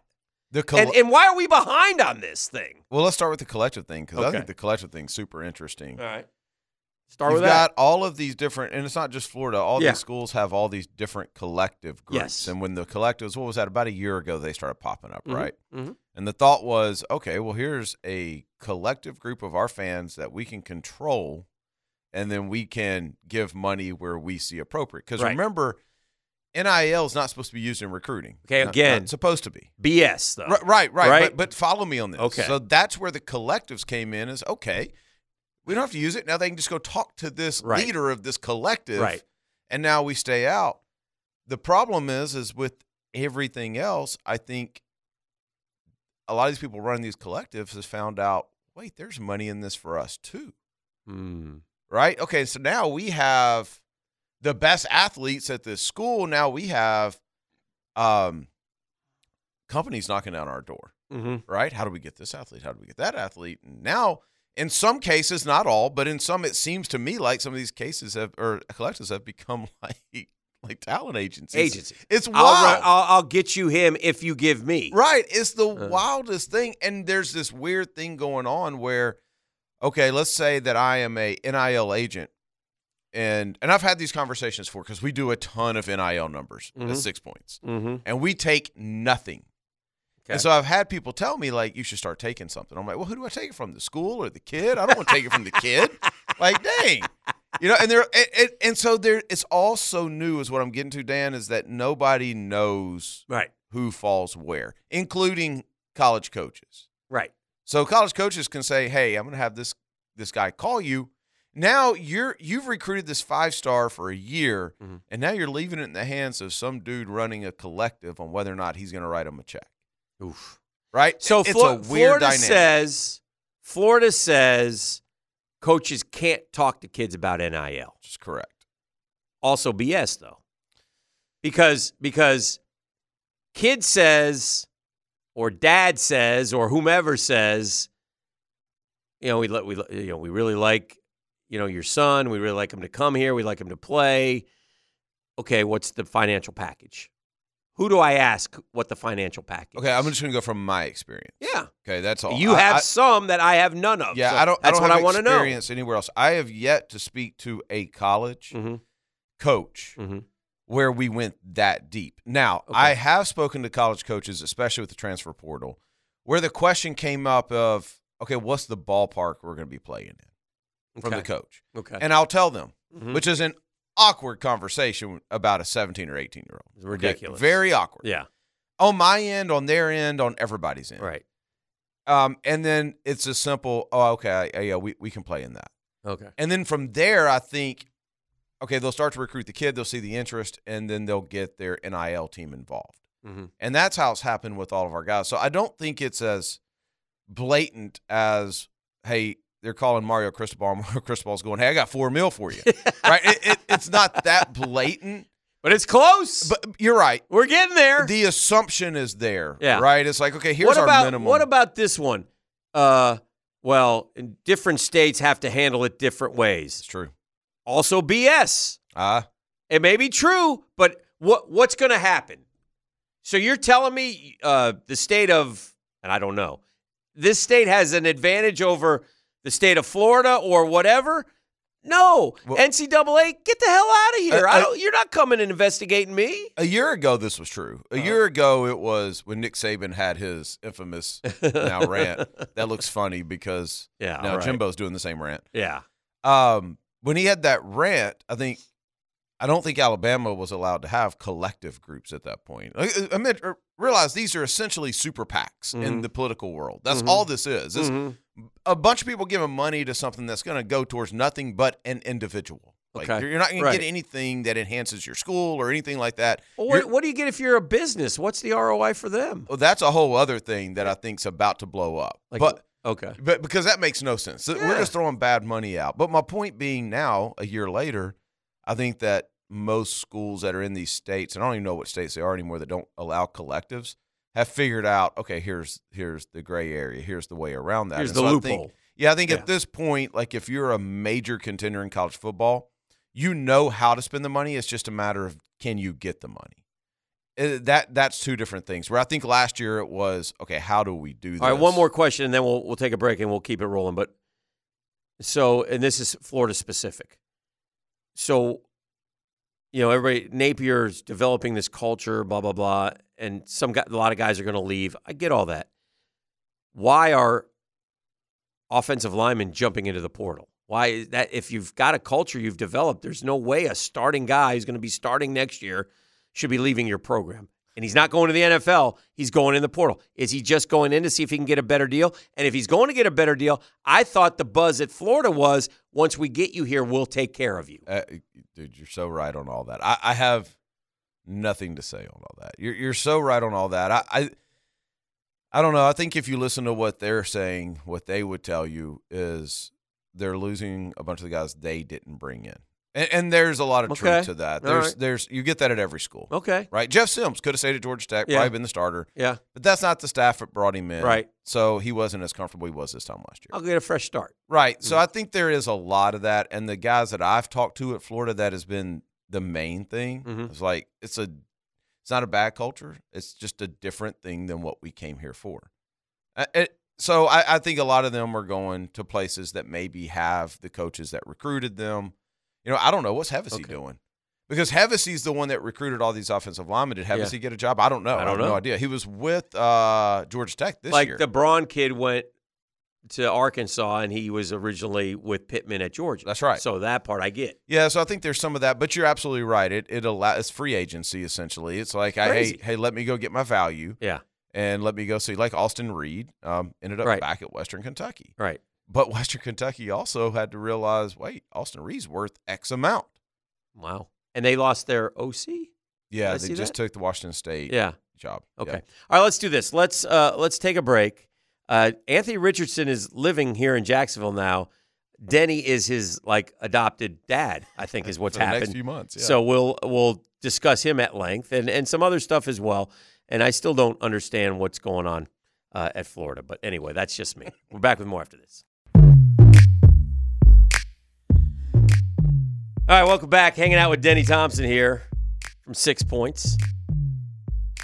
I haven't taken advantage of your your entertainment group, my entertainment group. Tyson, Oh, oh, now's the because time. I know because last night I was so frustrated because I had the fourth quarter of the damn FSU game, Mm.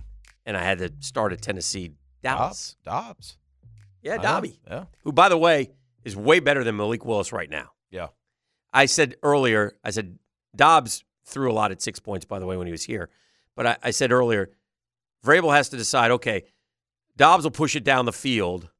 So do I go with him and Derrick Henry and try to, you know, and mix it up? or do I just go with Malik Willis and we're just going to run? I, I would if against the Jags. Yeah. I would play Derek Derrick Henry and Malik Willis, and I'd run zone read the entire day, Okay.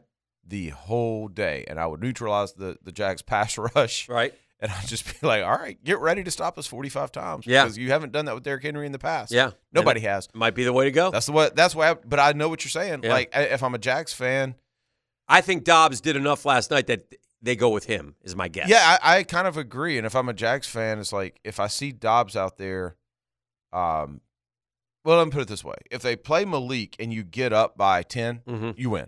You're Yeah. done, Yeah, yeah, yeah, yeah, yeah. right? You don't have that comfort, I don't think, with Dobbs. Right. He makes enough plays Right. vertically, Yeah, but there's 17 13 last night. They hit a, he hit a couple. Like I said, Willis thrown for 99 yards is his best outing. isn't that crazy? Dobbs was 240 last night. Dobbs is such a good guy too. He's he's so cerebral that you're Oh, not yeah. going to confuse him. Yeah. So you know what you're going to get. He's not going to do anything spectacular, but he's not going to do anything. You might, y- yeah, and having that game under his belt might help him some too. It's, it's again, Jacksonville's got to go win the game, but and they should win the game. But I thought it was a smart move by Tennessee to go in that situation last night. By the way, good for Josh too, because Yeah. this dude keeps going places where they have franchise quarterbacks. Like you think about Pittsburgh with Roethlisberger all those Yeah. years, Yeah. and he comes here and they draft Trevor Yeah. the next year, and then he goes to Cleveland and they get Deshaun, and Yeah, I, I mean he just keeps finding a way to find a roster. and he's not exactly like he's like the third guy a lot of times. That's right. Yeah. but they like him. He's a likable guy, smart guy, Great locker says room the right, guy. yeah. yep. So he kind of hangs around. So because he's got NASA waiting for him or whatever when he's done. This guy's the most talented guy I've ever seen. Like he would come into six points, and every day we would learn some new talent. Uh huh. Like he's a concert pianist. Jeez. On top of being Yeah. on top of being a professional football player and being literally a a a uh, rocket scientist. Like Right. think about if you do one of those three things, you're elite. He does all three. It's Yeah. insane. It's insane. All right, so listen, uh, lots going on with you guys right now. Anthony Richardson, I've come I've come around to this point, and we've had these discussions all season long. But I've come around to the belief, and I uh, uh, that Anthony Richardson is a slam dunk first round pick and may go as high as in the top ten. Because the best point that you've made about him is between now and draft day, nothing bad is only good is going to come. Only good. He's going to test off the charts. He's going to throw the ball. His pro workout will be sensational. I mean, and they'll somebody's going to take a shot on him. Yeah. well, we did And now with things starting to like with with the Raiders doing what they're going to do, I mean, they're not getting a look at Jarrett Stidham. Right. They just don't want to play Carr because if he gets hurt, they got to pay him. So they're you know, so they're sitting him out. They may go try to get Tom Brady, but what if they don't? Yeah. No, You I mean, we, it it really sets up well for our two focus guys this year, which are Gardner and Anthony, Yeah, because Gardner's a free agent, yeah, yeah. right? So it really it really does set up well. We we did our. I'd be curious about him, too. Yeah, I am too. Yeah. We did our first day preliminary, like just testing numbers where it wasn't even he was going 100 percent because Right. he's still recovering from an ankle, Right. right? And uh, it was mind blowing, mind blowing. It was like our whole team at the end of the day looked at this and was, and we all know what Right. Anthony is, but we looked at this and we're like, this dude just jogged this. This dude just Right. barely jumped and he got to this. Like, and I can't say those numbers for NDA reasons, Right. but it's freakish Right. Right? So if if he decides, and by decides I mean like his body can handle and hold up Mm-hmm. the stress of him going full speed with everything, Mm-hmm.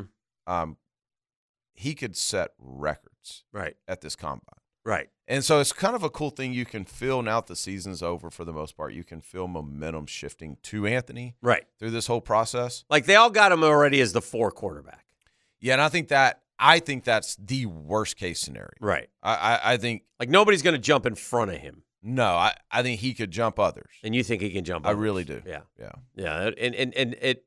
Somebody will have to come out and defend it if they do, but they'll have ammo to defend with. I guess is what I'm saying. Sure. And again, when we look back on the season, and one of the things that I conceded, uh, and Gator Gator fan was, you know, critical of Anthony, obviously, at, and and rightfully so at times. But again, when you look back at the Florida football season, you will say, okay, well he He hung 33 on Tennessee and had more yards than any Gator quarterback in history against an SEC opponent in that particular game. He hung 30, I think, what was it 35 on LSU, 35 on FSU. Georgia Yeah. brought him back to within one score of Yeah. Georgia. You can't, right. You cannot put it on him. If you want to go with the Kentucky game and there are variables there, that's fine. Uh, listen, he had some moments that make you go, wow. yeah. You know, uh, but he had other moments that were terrific. So I, I, I kind of, I, I'm, I'm, I see what, I, I can see the big picture here. Well, I and he did the right thing because it, it- one of the things that we were, oh, go ahead and finish that thought. No, I well, I also think you know we're fresh off a bowl game Mhm. that makes him look really good. also true. I, I don't know that that's true, but Right. For, But- yeah, correct. optically, right now, Yes, it's like holy optic- cow, this kid was a lot better than we thought. But what uh, because and, and and so here's Anthony Richardson, who is everyone has told him, all of the quote experts tell him he's a first round pick. Mhm. I don't care what he was making in Florida, he wasn't making twenty million That's guaranteed. right, right. And so and so I saw this article this week. Brock Purdy, Mhm. Mr. Irrelevant. Yep. He got seventy seven thousand dollar signing bonus. Right. Okay. Brock Purdy, if he had had a, and I don't know if he did, if he had another year, he would have been financially would have been smarter to go transfer to another school, make half a million, a million bucks for it financially. Right. Um, Sam Howell, Yeah. three hundred and thirty thousand signing bonus at, with Washington. Again, would have been better financially to play an extra year of college someplace else and get you know highest bidder. Yeah, I don't think there's any doubt in that. Now, to to because Brock's one of our guys. Yeah. Brock Purdy's one of our Yeah. guys. But this time last year, NIL wasn't what it is now. Correct. Right. He didn't know that. I'm not saying, but I'm saying this is going to become That's a the thing. trend. Yeah. that's the trend. If you're below, Like Sam Hartman is a perfect example. Well, I'll give you a guy we had the conversation with Yeah. this year. Um, I don't know. He may get mad about it, but Austin Reed. Yeah, So Austin, you know, there was a about a week long discussion where it was like, okay, what's the draft grade? Because he's just trying to figure out what he wants to do. right. So what are all the options? And you look at the draft grade, and it's like, yo, man, you're you may make more money staying in college, and Right. he did. Right. Than than what the draft grade was going to be. Now, what we don't know is what he would have done because, like Brock, Right. landed in the perfect situation. And he's going to be able to Brock take Brock's financial advantage of that. already is. Yes. Already is from like a, a sponsorship and branding standpoint. Mhm. Um, so you don't know that end, but to your point, yeah, I think if you've got a fifth fifth round or lower grade and Yeah. you've got another year in any type of negotiating power, you're going to make more money in college for a year, for Yes. one year. Yes, That- for and one that's year. the thing. Right. Like, I mean, a lot of these guys that get drafted in the fifth and sixth round, they stick around for five or six years, you know, making five hundred, six hundred thousand dollars if they're active. Mhm. So, I mean, you, you can't replace that. But for one year, yeah, Mhm. and you could help improve your dra- draft status. Yeah, it makes a lot of sense for a lot of people. I know you don't know specifics of money, and I get that. But do you, if you're a top 10 recruited high school quarterback Mm-hmm. versus a five year, one year guy in the portal, Mhm. who gets more money? The high school guy, kid or the one, the one year guy? Yeah, I, I mean, I think if you're a top three or 4 Mhm. high school guy, you're you're you're probably gonna get. If we're talking real numbers, you're Yeah. probably gonna get 750, Okay. 750, something The- like that The per year. I read an interesting article, and I, you know, and, and my problem again back into the Sunshine State is FSU's figured out the portal, and they're killing it. Killing. it. Miami has figured out recruiting, they're killing it. Florida has figured out neither. Well, I mean, they had a good class. I- I, I don't. Trust me, they're not. They're not doing as well as Miami in recruiting. They're not doing as well as FSU in the portal. How about that? Fair. Okay. So But are they the combination of the two? Are they the balance of the two? I don't know. I mean, you got to see I what they do in the portal, Yeah, they got it. I mean, right? But if you end up with the number nine, nine ranked class, Yes, and, and, it's a legit number nine. I've said that all along. and let's forget about next year for a sec. Just Okay. follow me here. okay. And you, you, you end up signing another, let's say, ten portal guys that all have two or three years of eligibility. Okay. Then I think next year's conversation is a much different thing. And you got to remember, I mean, Norvell was in the third year of this, right? Uh huh. So next year, now maybe you can go and win six, seven, eight games, whatever. Mm-hmm. But everybody comes back, much like the situation in Florida State is. Right. And so now, if you go back to back, top ten classes, back to back, Yeah, then you start to fix. top 15 Yeah. transfer portal Yeah. guys, you're good. Yeah. You're good. Next year, it's just going to stink. Right. I don't think there's any way around that. Right. But whatever you got to do to set up success in years three and beyond, But here's my question. So, are you better served now, in your opinion? Because FSU's last three five star guys, Mhm. not one of them played it down for Florida State. um, isn't that crazy? But the portal guys Crushing it. hit Yep. Robinson, Verse, Yep. Jermaine Johnson, go down, whatever. The uh, uh, the tall Johnny Wilson. Uh, That's right. He was a portal guy. portal guy, Arizona State, Johnny Wilson, Ricky Pearsall, uh, Jayden Daniels, and the kid who's starting for the Bucks at running back. and Herm gets five, six wins. Rashad Damn it, White. Rachaad White. Golly. Herm, what the hell? But that aside, are you better? So, so you know what you're getting in the portal. Ver- in other words, I feel like FSU is like portal first, fill in with recruiting, sort of backwards, but it's working for them. Yeah, I think it's the old NFL question: Do you build to the draft or do you build through Free free, agency? agency? It's the exact free agency is fool's gold. Free agency is fool's gold in the NFL because teams are letting that guy go. These teams aren't necessarily letting their guys go. Their guys are going because they can go get money. Well, but what you got to realize, well, some of these are letting them go. Well, that's true. But but what also what also people have to realize is that this COVID year Yeah. Isn't going to be around forever. We got about another year or 2 Mhm. where that's not a thing. And so right now, somebody can be in high or in college for two years. They can still have four years of eligibility. Also left, true. right? That that's not always going to So be. any thing. kid who played in 2020 was awarded an extra year. Yes. Like Jeff Sims played the entire 2020 year. He was started the entire year. it did not count towards towards. Right. So now it's like if I'm a college coach and I'm making five million dollars a year, hell yeah, I'm going to get the 21 so year old. Jeff with Sims goes to Nebraska. right. Does Jeff Sims get a financial package from Nebraska? I'm sure he did. Yeah. Yeah. He got something Yeah, yeah, and something fairly lucrative. yeah. Okay. Yeah, just fine. Yeah. Yeah. I mean, so I, I, this isn't disrespect. Jeff Sims is a great kid and has done well. His greatest moment was beating FSU in the opener. Yeah. He battled injuries and such right. and all that and has a lot to prove. But my point is, a local kid and, and 100% behind him. But, and I don't mean this in a negative way, it may sound, even Jeff Sims, I'm saying, is getting a lucrative deal. Absolutely. Yeah. Yeah, yeah, yeah. You'd rather have a quarterback with experience well, I'd rather than the have both. 18 year old fuzzy faced kid. I'd rather have both. And I think that's where these teams are really messing up right now. Is if you look at this as an opportunity, the problem is that the young kids don't want to hear this. If you look at this as an opportunity to go, okay, we're bringing in, and let's just take Florida for example, Uh-huh. bringing in Rashada, who we're super high on. We Right. think he's going to be a superstar. Right. Nobody in their right mind thinks he's going to play next year. Nobody. We've all seen the kid, Mm-hmm. right? He physically is not ready to play. Oh, so year. he's not playing in 2023. right. You you you say he needs to sit out a year, He needs to. Now, whether or not he wills, up to how good their Right. quarterback room is. which doesn't appear to look great. Correct. He might be So, forced into in it. In their situation, you absolutely and I don't. I'm saying Jeff because we're talking about him. I don't literally mean Jeff. Right. In their situation, you absolutely should have gone and gotten Jeff, who's got two years, Right. if he wants it. Right. Or you should have gone and put whatever you had to get into Hartman, who's got one year, Right. and now you've won both. Right. Now you are developing your young guy, Right. and you've got your portal guy who's not a threat to recruiting down the road because he doesn't have three or four years. Okay, so the unanswered question at Florida, and I don't think you will know the answer to this, but I'll ask you anyway. Did they truly evaluate Graham Mertz as better option than Sam Hartman or Jeff Sims, or could they not get a financial package proper enough for a Sam Hartman, who I think would cost even more than Jeff Sims? Well, okay, I, I only know about Jeff. They didn't have a lot of interest in Jeff, so there was Okay. no. We didn't get to any package. Okay. right. So I don't know. I mean, we've all heard heard about Hartman. Yeah.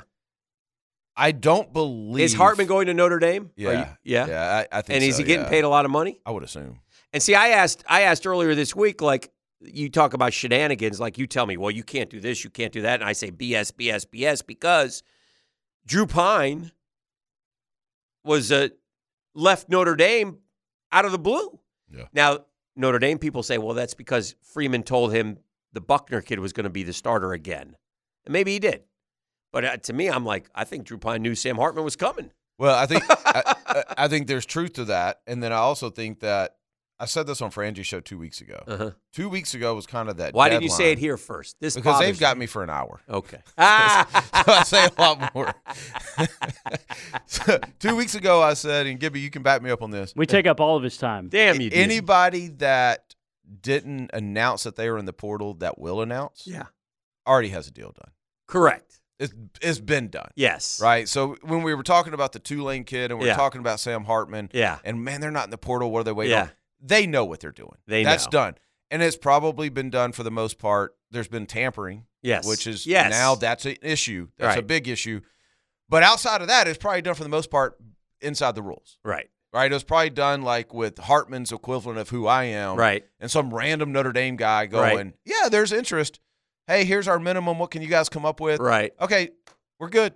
We'll be Right? there. Yeah, we'll be there. You know, so I that part is what the NCAA's got to get under control, and I pray Well, they do. the NCAA will never get it under control because they're useless, but they do need to hire someone else, a commissioner, if you will, who can have a group that will regulate this somewhat. I think they will. I Yeah. think they will They because enough coaches now Yeah. are going. Wait a second. Yeah. I've got 20 guys who have heard from other schools that are not in the portal. Yeah. Right now, they're doing the same thing. Yeah. But at some point, they're all going to come together and go, okay, how do we oversee this? And as crazy as in football, it might be crazier in basketball. W- women's sports. Yeah. Women's sports are going. I think I heard that Florida poached two Georgia gymnasts. Oh, it, it's a, women's sports are insane right now. These they're making so much money. It's fantastic. That's great. I, uh, anyway, great stuff as always, Denny. I appreciate Yeah, it. man, it's fun. Happy New Year, friend. You too. All right, Denny Thompson, six points. Oh, real quick, can Yes, we sir. make sure we tell everybody? T- this is the perfect time to get to Tyson Sound Secure There's no doubt. because you got playoffs coming up. I told you I was You frustrated last games, night. You got basketball. You got baseball starting. I mean, spring training's in what? Oh, those Mets. Two months? Mm. Yeah, big year for y'all. Oh, Korea sign, would you? What are we waiting for? Please, let's go get this professionally. Yes, sir. Get to Tyson Sound and Security. Get you three, four TVs in a room, one remote. Denny, do you want to? I got my Friday five pack next. You want to review my picks real quick No, off air and no, tell me if I'm I'm terrible at this. I am too. I'm in last place and I got one last effort. I got ten games left. I Hail got, Marys. I got hail marys. We'll do that next.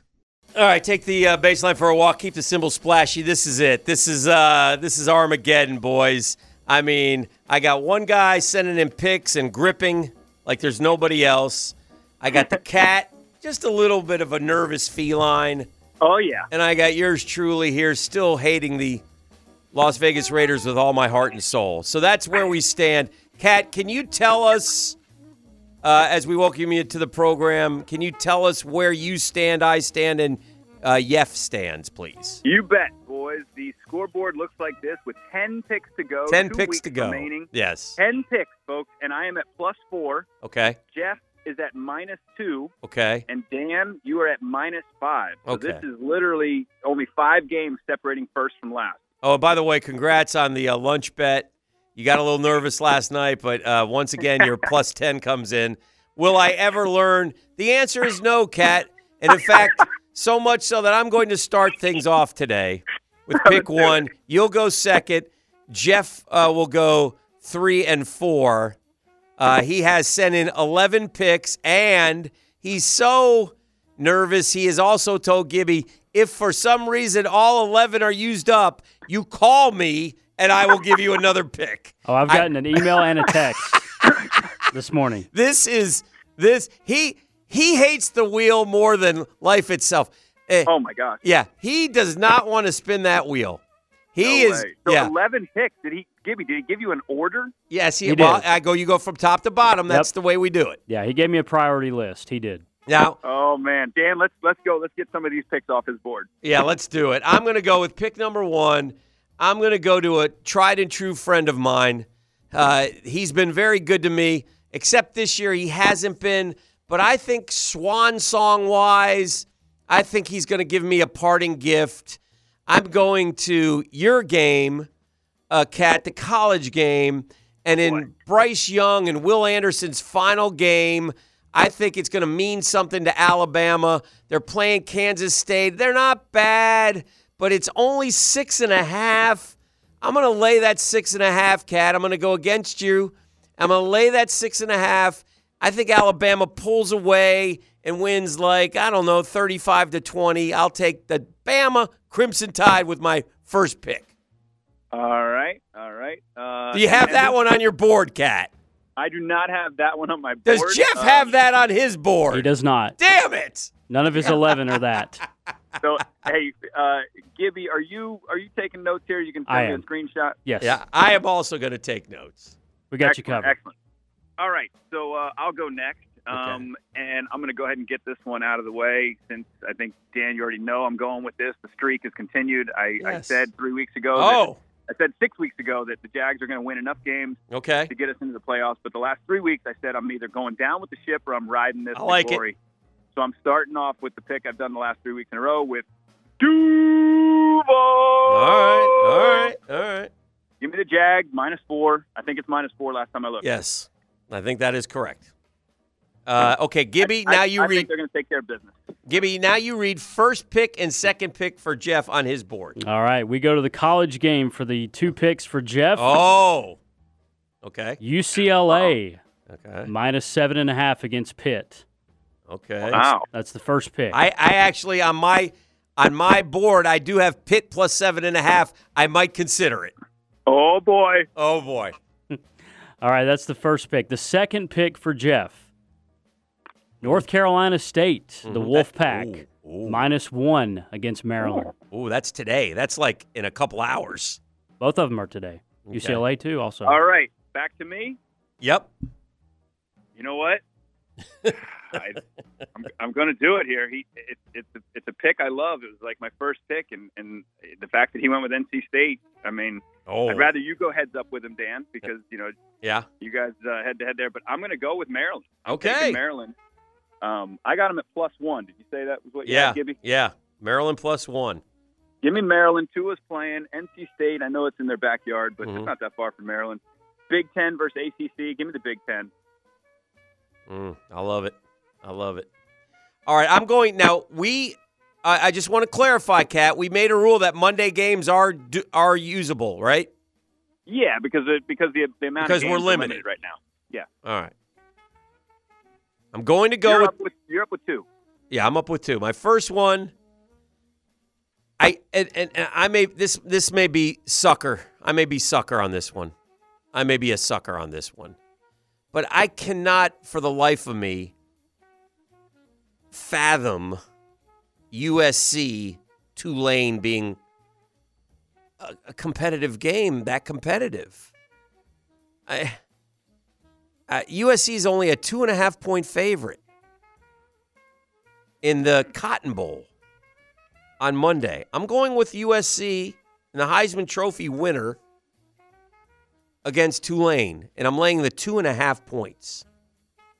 All right. Okay. Is the Heisman Trophy pl- winner playing? Last I saw, he's playing. He better be playing. All right. I'm just making sure. After that pick, he better be playing. I know really that the. I know that the star receiver's not playing, but yeah, yeah, Well, you know, you know, I'm rooting for you, Dan. It's it's I better for are. the wheel. I know. But you don't like Uh, you, regardless. All Regard. right. What's your next? one? Okay. My second one, I'm going to go with. I'm going to the NFL, and I'm going to go with. Uh, I'm going to go with Bill Belichick and the New England Patriots against the Fish, because it's still a three point spread against Miami and Teddy Bridgewater. So that's my second one. All right. Uh, back to me. Back to I. Ooh, this is a tough call. Gibby, what do you got Ohio State at on your board? Uh, let's see. Ohio Plus State. seven or plus six and a half? I have six and a half plus six and a half. Mm, that hook is oh, that hook is right Mm. there. Too tasty. I wish I could I could buy that hook. Um, let's uh, let's go let's go with uh, let's go with I'm rushing here. I'm gonna go with Ohio State. Let's do it. Six and a half points against Georgia. Okay. Ohio State I'm going plus plus six and a half Ohio State. Six and a half. That brings Prosser for two. Prosser for two. All right, Prosser for two. Next in line. Has he lost any picks yet? No, Oh wow. no, he hasn't. He'll get three and four then. So you guys still you do you guys do the over unders too? Yeah. Oh yeah. Okay, so he's got He knows how the game works. I'm just making sure. Mhm. Clemson, Tennessee. He's got the under 63. Okay. Under ten, under 63 for the Orange Bowl tonight. Okay. That's the first 63. All right. All right. He's also got the Buffalo Bills minus one against the Bengals. Okay, that's a Monday game too. All right, that goes. All right. So he Buffalo he's Bills, gone he's gone hard college here is what he's done. He has. He has. That's uh. So I, I I'm uh I'm up for my fourth pick. I think here, right? Mm-hmm.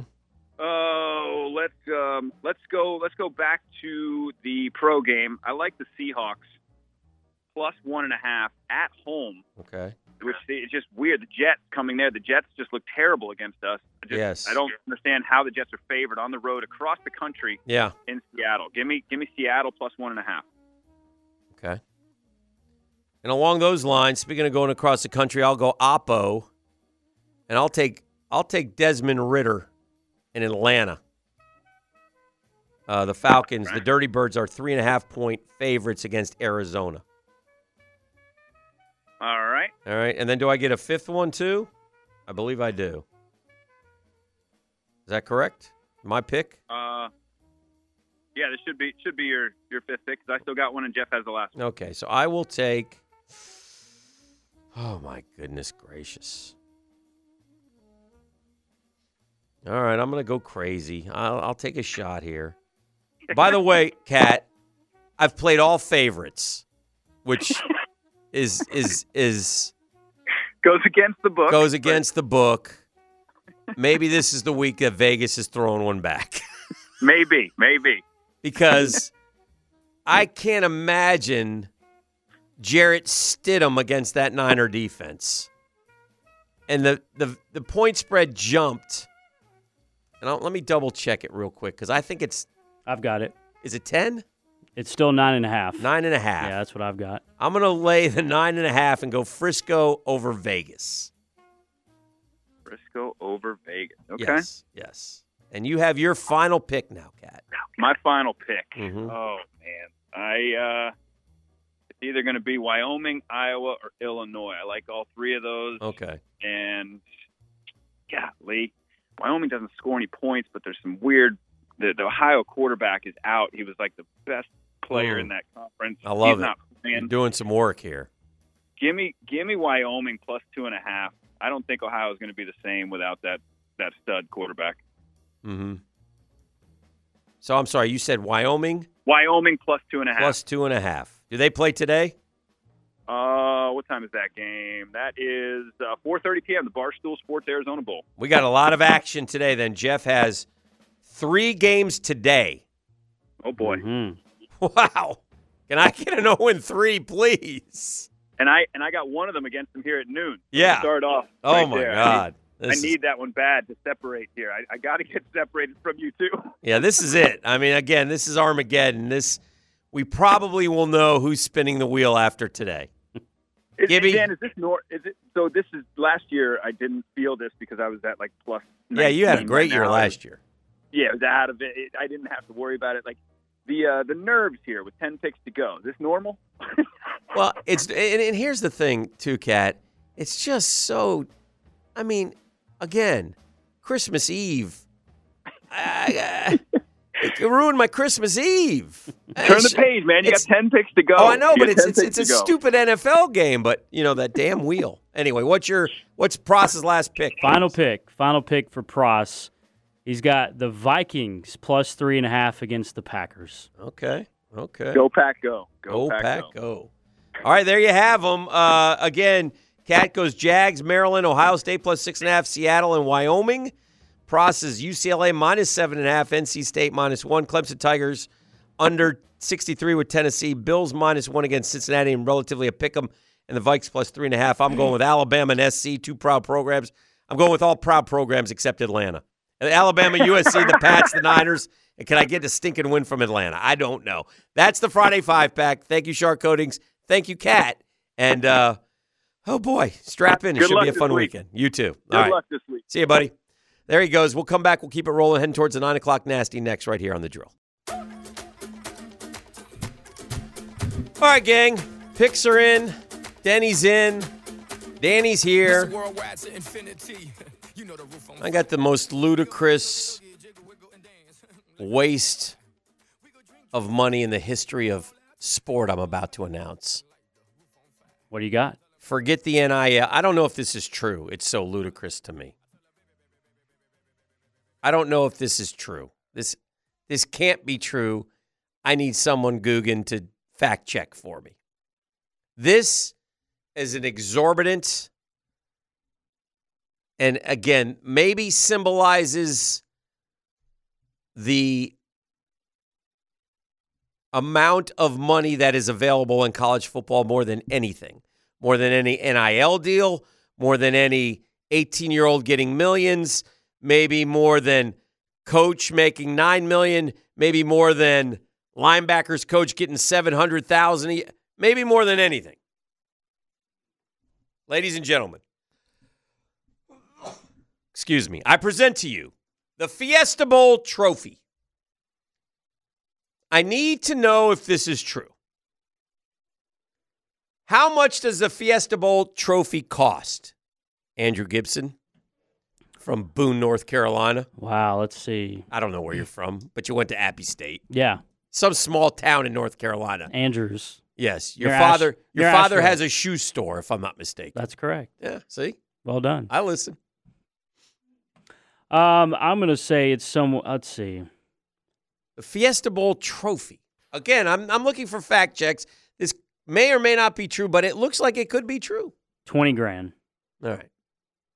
Two point five million dollars. Oh my gosh, I was way off. Is off. that possible? I was way off. It says the football on the top is $1 million alone because of the 2,200 diamonds. It also weighs 285 pounds. We're not pressing that sucker up. I can't, this can't be true, can it? Well, they're trying to um, entice people to actually believe that the- VRBO Fiesta Bowl says true story. I don't believe it. Hard to believe. They're trying to make these bowls mean something. Get you know, get a two point five million dollar. That's disgusting. I'm all, I'm listen, I'm all for extravagance and luxury, but is that not a waste of money? They should make the college football playoff. Should not the. Fiesta Bowl be given 2.5 million maybe to charity in the area Yeah, you would think. and given a and giving them a, a, a certificate for winning? They should make the college football playoff trophy better. It looks like an ice cream cone. Are you looking at it? The college football playoff No, trophy or look at the, one? look at the Fiesta Bowl trophy. Maybe this should be the trophy for the college football playoff. This can't be true. Is it You're taking I'm looking at it now. It looks like a holy cow. How much does that thing weigh? 285 pounds. 285. 285. Ain't nobody going to hold that thing up. No. Yeah, trophies should be trophies that you can actually hold up. That's every trophy you can think of. Lombardi, the World Series trophy, you hold that one up. NBA, what is it, Larry O'Brien? Yeah. You hold that one up, don't you? Hold up any of them. The Lombardi. Eh, 2.5 million. How tall is the trophy? It looks like you got two coaches standing next to it, and both are shorter than the trophy. I don't know, bro. 2.5 million dollars is what we're blowing on a on a trophy for the Fiesta Bowl, which is I believe TCU Michigan this year. It's a lot of Tostitos. What I mean, anyway, I, I I digress. I just saw that. I I I, I can't believe it. Why would you? Anyway, enough of that. Let's move on. Let's move on to Sunday, the National Football League, where they all make a lot of money and get to play. And the Jacksonville Jaguars go to Houston. Yesterday we talked a little bit about what game is what game do the Jags have a better chance at winning? Tennessee at home or at Houston? I think that's an interesting one. And I, I think that the Jags win Sunday, but I think it's going to be a hard fought game, man. You mentioned how well Houston had played the last three weeks. Now, the one thing I'm wondering a little bit about Houston is how important is it to have that number one overall pick? Because yeah, that's the tough one. they are um, on the precipice of losing that. Right now, the NFL draft order. By the way, the Jags are now 19th. Oh, how Good. wonderful that is. Right now, Houston has the first pick, but they're only a half game ahead of Chicago, who've lost eight straight. Denver would have had the third pick, but they've given that to Seattle. The Rams would have had the seventh pick, but they've given that to Detroit. New Orleans would have had the 10th pick, but they've given that to Philly. And Cleveland would have had the 11th pick, but they've given that to Houston. So four of the top 11 picks are, are, are lost because of trade. But Denver, now Seattle's pick, and Arizona are both 4 and 11 or a game and a half away from owning the top pick. So it will be. Um, so you go back to Houston. What? How badly does Houston want that top pick? I don't think it matters. They're going to get a quarterback either way. If they're picking first or second, I guess Chicago wouldn't be taking a quarterback, so they would take a player, or somebody could jump leapfrog Houston and get that first pick if they wanted a quarterback, which also could happen. Bryce Young, C.J. Stroud. Um, Will Levis are the top three guys. Richardson is fourth. Uh, we talked to Denny earlier. You heard him. You heard his thoughts about what he thinks possibly could happen. So uh, that's number one. Uh, at some point, you got to think Houston. You know, is you know, look, they've they've fought valiantly the last three weeks. Does that are they out of steam? You know, are they out of steam? Jags should be well rested, so that's good. Trevor should be ready to go. Um, and we need to beat Houston, man. We need to get to eight and eight. By the way, if we get to eight and eight, then then we're all by ourselves. It doesn't matter in terms of the South, but we're we're all by ourselves in first place. If we win, we're eight and eight, and they're seven and nine, and we're a game in the clear. Now we have one more game with them, so we have to beat them because if we tie, if Tennessee beats us and we tie, Tennessee wins a tiebreak. So that there you have it. And by the way, as you're watching Sunday, and and the Jags are playing Houston, go ahead and root like heck for. Uh, I think the Dolphins to lose and Pittsburgh to lose. I think those are the two scenarios uh, this weekend. I think those are the ones, and I think you want. Yeah, I think that's what you need to have happen. There's like five different things. I'll look at it later. Uh, but that's the situation. And the Jags need to keep going. They need to keep playing well. If somebody's iffy like Trayvon Walker, they'll probably sit him. But they've gotten better in pass rush the last couple weeks. Certainly offensively, they're playing good football. Trevor's playing elite football. We need to keep building on that going forward. We need to be a dangerous team in three weeks. We need to take care of business Sunday. We need to beat Tennessee's ass, and then we need to be a dangerous team the following weekend. That's what we need. And my, oh my, what a wonderfully successful season it will be if we're AFC South champs. And we've pointed this out earlier. It ain't like we're running through Josh Allen and Patrick Mahomes to get there. Davis Mills, Jeff Driskel, Joshua Dobbs, Malik Willis. That's who you're running through. I know our defense is suspect, but for goodness sakes, boys, take care of business on Sunday. Take care of business the following weekend, and let's let's wrap this baby up. We're going to wrap up this segment. We're going to head into the nine o'clock nasty. That's coming up next, right here on the drill. All right, welcome back. Nine o'clock nasty time.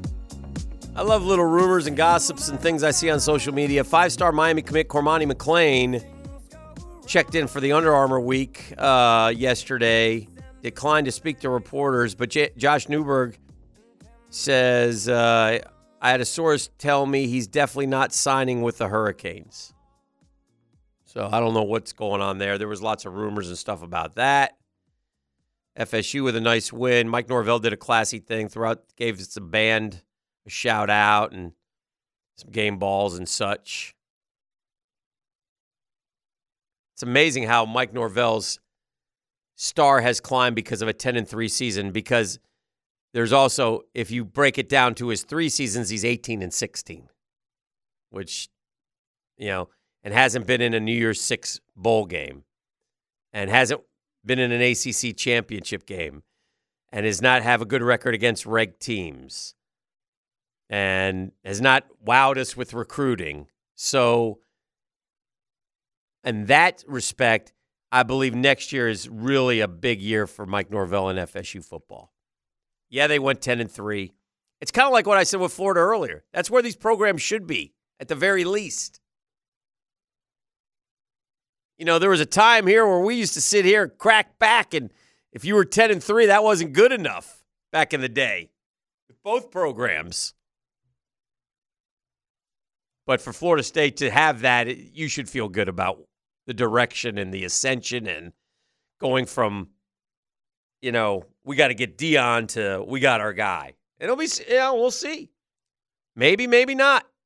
Just read this. Bucks backup quarterback Blaine Gabbert among those who helped rescue a family from a helicopter crash in Tampa near Davis Islands yesterday.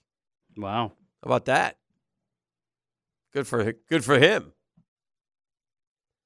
Beautiful day in Jacksonville for, should be for the uh, for the uh, Tax Slayer Gator Bowl. Should be packed. Great crowd, great atmosphere. We had one of those last night. It's good to see. I like when bowl games have full houses because the first week and a half it is just pitiful. Yeah, and it's tough. I mean, some of those games, Gibby, you see like, honest to God, three, four, five hundred people in the stands. Yeah, it's tough on those bowls to get attendance, and um, you know we hope that McGarity and those guys can get a good crowd. I think they will today. It's a look; they fought hard to get this matchup, and I think they're going to get a good crowd. More details on the Gabbert rescue. Uh, one of the first to respond on his jet ski Thursday evening when a helicopter went into the water off Davis Islands. All four aboard survived with Gabbert's help. Oh, that's good. Wow. That's awesome, man. That's awesome. But yeah, so um, I'm looking forward to it. Should be a great game. Uh, South Carolina, Notre Dame. You asked me earlier who I got. I kind of lean towards South Carolina. I don't know Yeah, though. I think it'll be. Uh, it should be a fun one. Should be a fun one. Did you guys? Let's see. I'm looking back at the picks. Nobody had that one in the picks. No, no, no, no. Jeff had it down his list. Did he? Yeah, he had uh, he had Notre Dame plus three and a half or minus three and a half. Also, by the way, the big the big moment today. There's there's you know we we're back into good bowl games, and one of the uh, bowl games today, I believe, is the Duke's Mayo Bowl. And you know what that means? They got to eat mayonnaise. They don't eat it. Oh, they pour it on them. Yeah, they don't. they pour it on the winning coach. Oof. I think both coaches. That's the NC State Maryland. Yeah, I think both coaches agreed to that. Oof. I think both coaches agreed to that. You want to put that one on the wheel? Dunk you in mayo. Uh, no. Oh, somebody on the text line designed by Lifetime yeah, Enclosure. yeah. They reminded us pee pants. Oh yeah, the pea pants. Who, who had to do that? that was Jeff. Oh, he circumnavigated it a little bit in the respect that so it wasn't pea pants what he had to do it was really it was one of the great wheel moments what he, he had to go into a sip and go gibby with Ah. and, and have and have like like he peed himself so he had like you know he poured water all over his shorts right yeah, yeah. and he had to walk in look at the look at the look at the, look at the clerk and ask them where the bathroom was. Oh no. and then he had to come out and shop ar- shop like you know buy some stuff before he left. What he did which was brilliant on his part is he went to one of the sip and goes that wasn't crowded. Yeah. and we should have that's our mistake. He found a loophole. That was a loophole wheel. He found a loophole. We should have said has to go to a fairly busy sip and go he found one to where there was no one except so he still had to he still had to do it and go in there with the clerk but it wasn't near as bad Did you take video of this? uh i think we carried it on facebook live Oh, okay. the greatest facebook live one though was him running the mile Oh yeah, and you went in the car. Yes, I gave the play by play. And it was a cold morning. Yeah, I remember. He had like the He got off to a very bad start and he was done. And and uh, it was bad. He he wasn't happy about that one. He finished the mile though, didn't he? Oh yeah, he finished Yeah, it, but he he didn't. He had to run a. T- he said he'd run a ten minute mile. What was his time? It was like 11 and a half. Hmm. Because he ended up having to walk early. It was bad. It was a bad sitio. So, anyway, there's all kinds of those that are eh, coming. All those that are coming. I, Sonny Dykes is a good guy and he's coach of the year and he's done a great job. But, you know, Sonny, you know, you kind of got to shut up a little bit. I'm going to tell you why. Well, Sonny Dykes, like I said, good dude. He popped off with this one. We don't have the good fortune to play in out of conference games like the SEC does in week 10 or 11. You're not going to catch the Citadel in week 10. We caught Texas. Okay? And you're like, at first glance, perception is reality. You go, hey, okay, Sonny, I get you. Good for you. You know, they closed at the end of the year. They had to beat, shoot, they had to beat K State in the championship, Iowa State, Baylor, Texas, Texas Tech, West Virginia. But, but, Gibby, they also played Tarleton in week two. Tarleton State. Tarleton. Okay. Uh, they played, and they also went. You know, uh, well, Colorado was terrible this year, so they got them. But they played Tarleton. So settle, settle down with your with your. We we don't have the Citadel. And by the way, the Citadel responded. All you have to do is call. Did they really? Yeah, we're not scared. The Citadel football program. All you have to do is call. We're not scared. The Citadel still runs the triple option. That's good. Good for the Citadel. It's a it's a you know Military. military school. So anyway, back to the bowl game. So we got the Mayo Bowl with the Mayo. We got the Tax Slayer Gator Bowl. We got that's a good one, uh, uh, well deserved. We got a packed house, and then we got the Orange Bowl tonight. We got Tennessee and Clemson in the in the South Carolina Loser Bowl. right, the Gamecocks beat them both. Gamecocks to have a big day today. So, Gibby, I have a question for you. Mhm. I want you to tell me who the best receiver of is the wide receivers drafted in 2019 in the National Football League. Okay. Okay, I'm gonna give you five guys. Okay. All right, Diontae Johnson of Pittsburgh, Deebo Samuel, DK Metcalf, Terry McLaurin, or AJ Brown. Who's the best receiver of those five? I'm gonna say. I'm gonna say it's Deebo, Okay, I think I would too. and then I would say AJ Brown. Okay. Now I'm going to ask you another question about those five A.J. Brown, Terry McLaurin, DK Metcalf, Deebo Samuel, Diontae Johnson. Who has the most receiving yards? This year? No, in their career Oh, since being drafted in that, that year. I'm gonna say Metcalf because he had Russell Wilson. Okay, that's a good guess. That's incorrect. Guess again. Diontae Johnson. Ah, also a good guess. Also incorrect. Guess again. Third guess. I thought um, Johnson because he had Roethlisberger there for a Mhm, year. mhm. I- no, it's fine. By the way, I agree with you about Deebo Samuel. Yeah. So I'm not. AJ Brown. A.J. Brown is correct. Wow. A.J. Brown had, let me get his number here. I just lost it. 4,369. Terry McLaurin is second. DK is third. Deebo is fourth. But Deebo does everything, right? Yeah, he's like I a- love Deebo. I would have traded our first overall pick for Deebo Samuel. I said that, you know, last year. And Diontae Johnson is fifth. And they're all close together. They're all within like 600 yards of each other. The interesting thing is Justin Jefferson came a year later. He's got more than all those guys. Isn't that amazing? He gave him a year head start. And those are all, you know, really good receivers. Justin Jefferson, Justin Jefferson in his first three years has 14, 16, and 1750 with two games to go. But did you see that um, Jaire Alexander said it was a fluke the first game against the.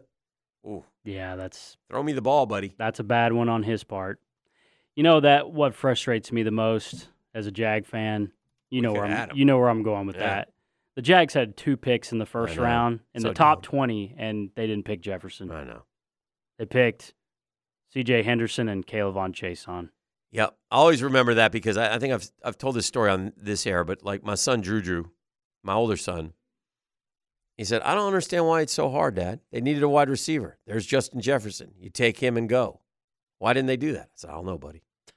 But I was looking at all time receiving yards. Now, Jerry Rice is still by far the number one guy, 22, 895.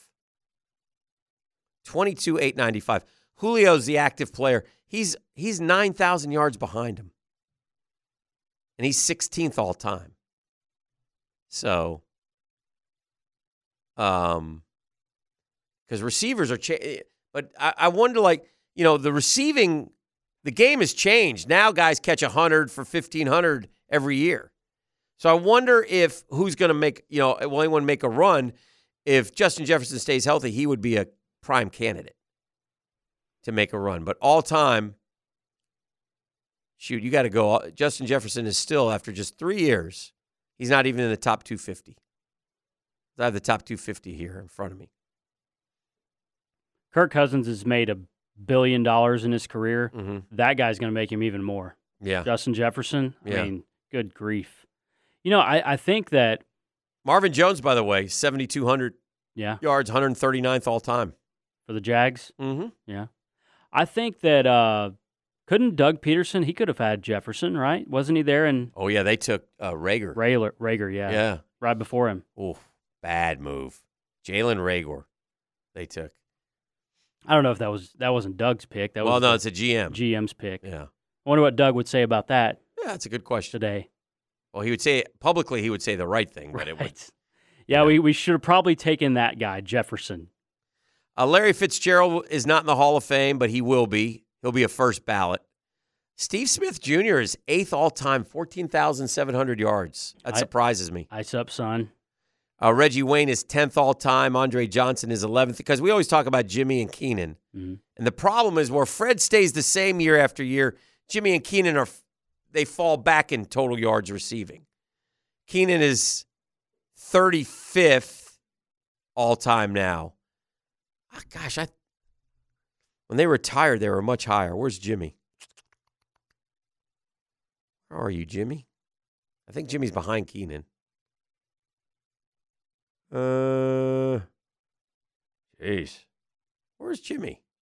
I miss him? Stand by, please. But Keenan is 35th. And Jimmy is career stats. Oh, boy. Why is it so hard? What are you looking at for career yards? Yeah.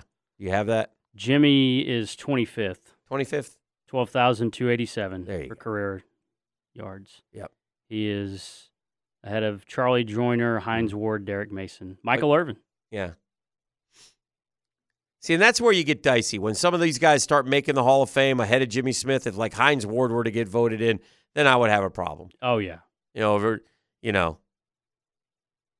Well, Calvin Johnson was already in, but Calvin Johnson retired early. So, anyway, just interesting stuff. We'll take a break. We'll uh, keep it rolling here. Maybe some New York City headlines. Uh, we'll do that when we come back right here on the drill.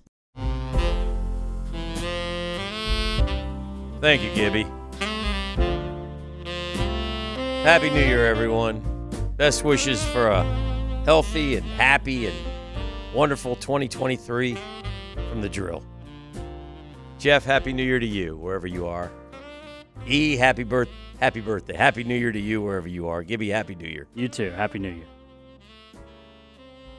Another year. Oof. You know who's having birthdays today? Who? Gibby.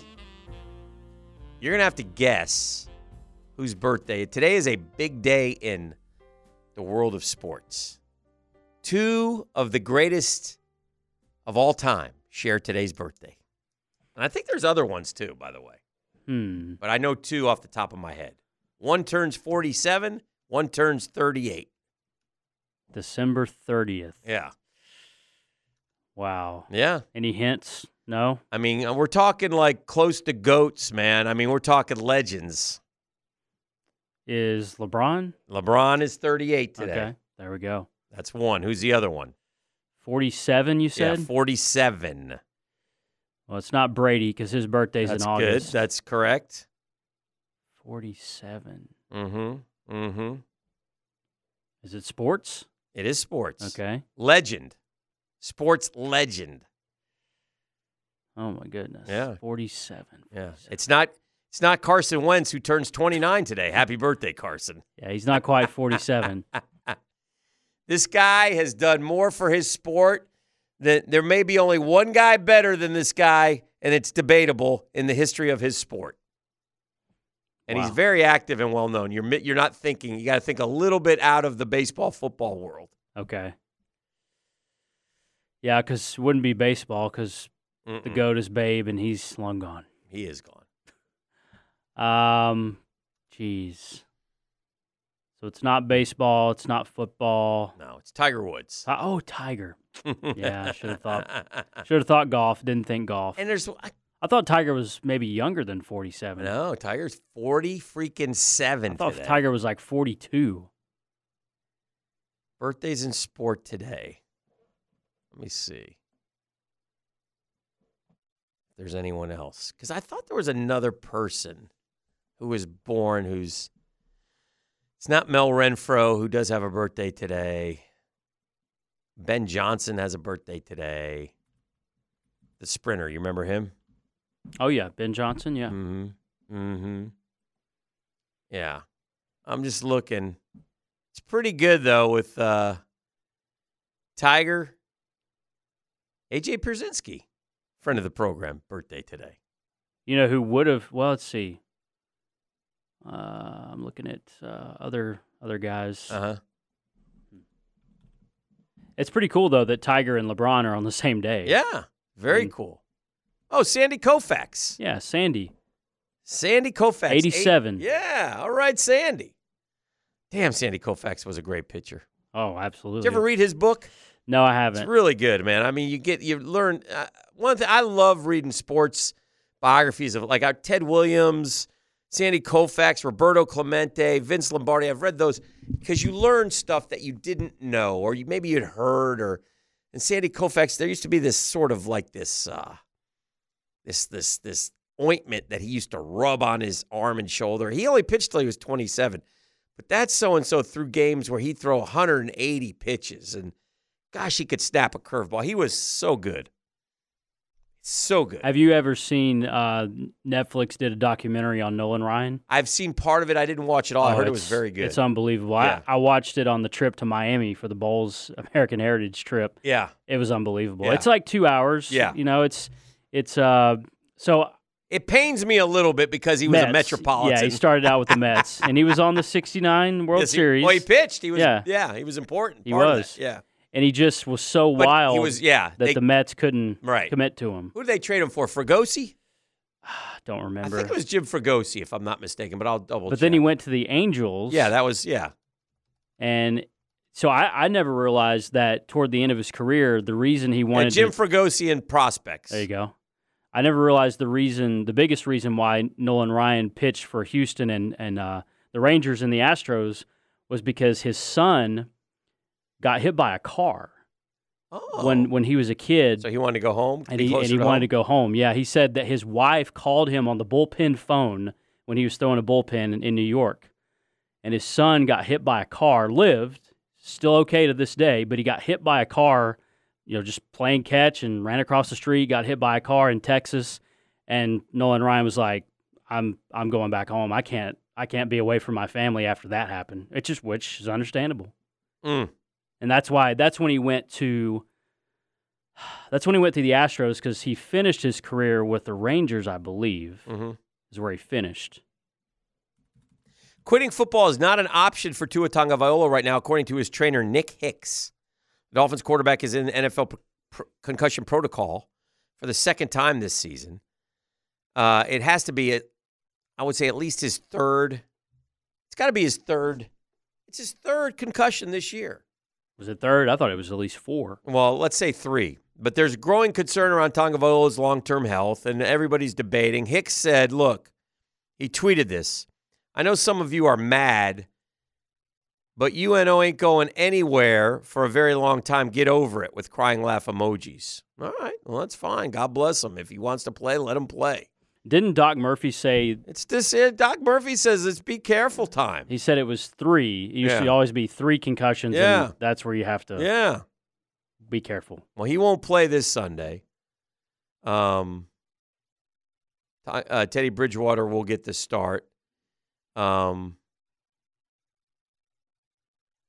jeez, this guy, uh, Nick Hicks needs to shut the hell up. I don't know who the hell you think you are, Nick Hicks. And by the way, no one cares about your fandom. Being miserable is your own prerogative, especially when the season isn't over and the playoffs are ready and waiting. So jump ship and find another team. No one cares, lol, especially the Miami Dolphins and their players. Okay, Nick. I mean, I, I would think that some people were showing some concern for Tagovailoa, not wanting him to quit because they don't want to play him, but maybe wanting him to quit because you know, Nick. I assume you're getting paid by Tua Tagovailoa. Maybe you should shut the hell up. But what do I know? This is the danger of social media. And again, maybe he meant nothing by it, but you know, it is what it is. It's just like uh, Jordan Travis's brother, who played. You know, you you know who Jordan Travis's brother is, don't you, Gibby? Devon Travis. Yeah. Yeah. You know he played MLB. Yeah. Yeah. Good player for a lot of years. Who did he play for? I, I'm- Blue Jays. Oh, okay. Yeah. You don't Okay. remember him? I, I remember the name. I, I don't remember the player. I mean, that's a pretty pretty impressive uh, sports family. Oh yeah. Well, and Jordan, you would think is going to have a chance to go play. You think he's an NFL guy, Travis? Is he like? For, I mean, he threw for 418 last night Yeah. against Oklahoma. We'll see what he does next year. Yeah. Well, He's if he- not big. He's mobile. Huh. We'll see.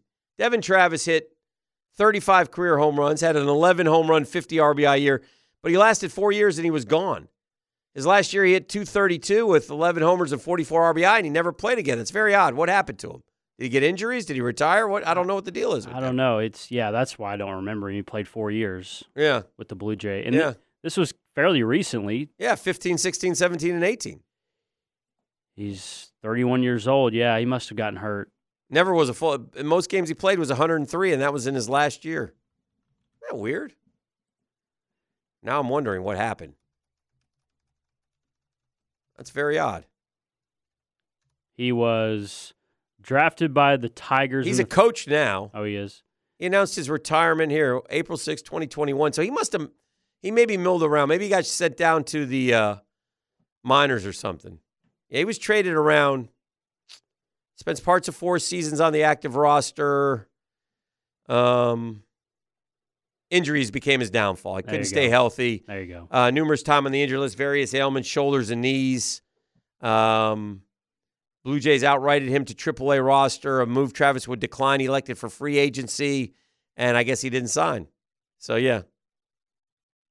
So anyway, yeah, he's he's now into coaching and stuff. Anyway, I thought that was interesting.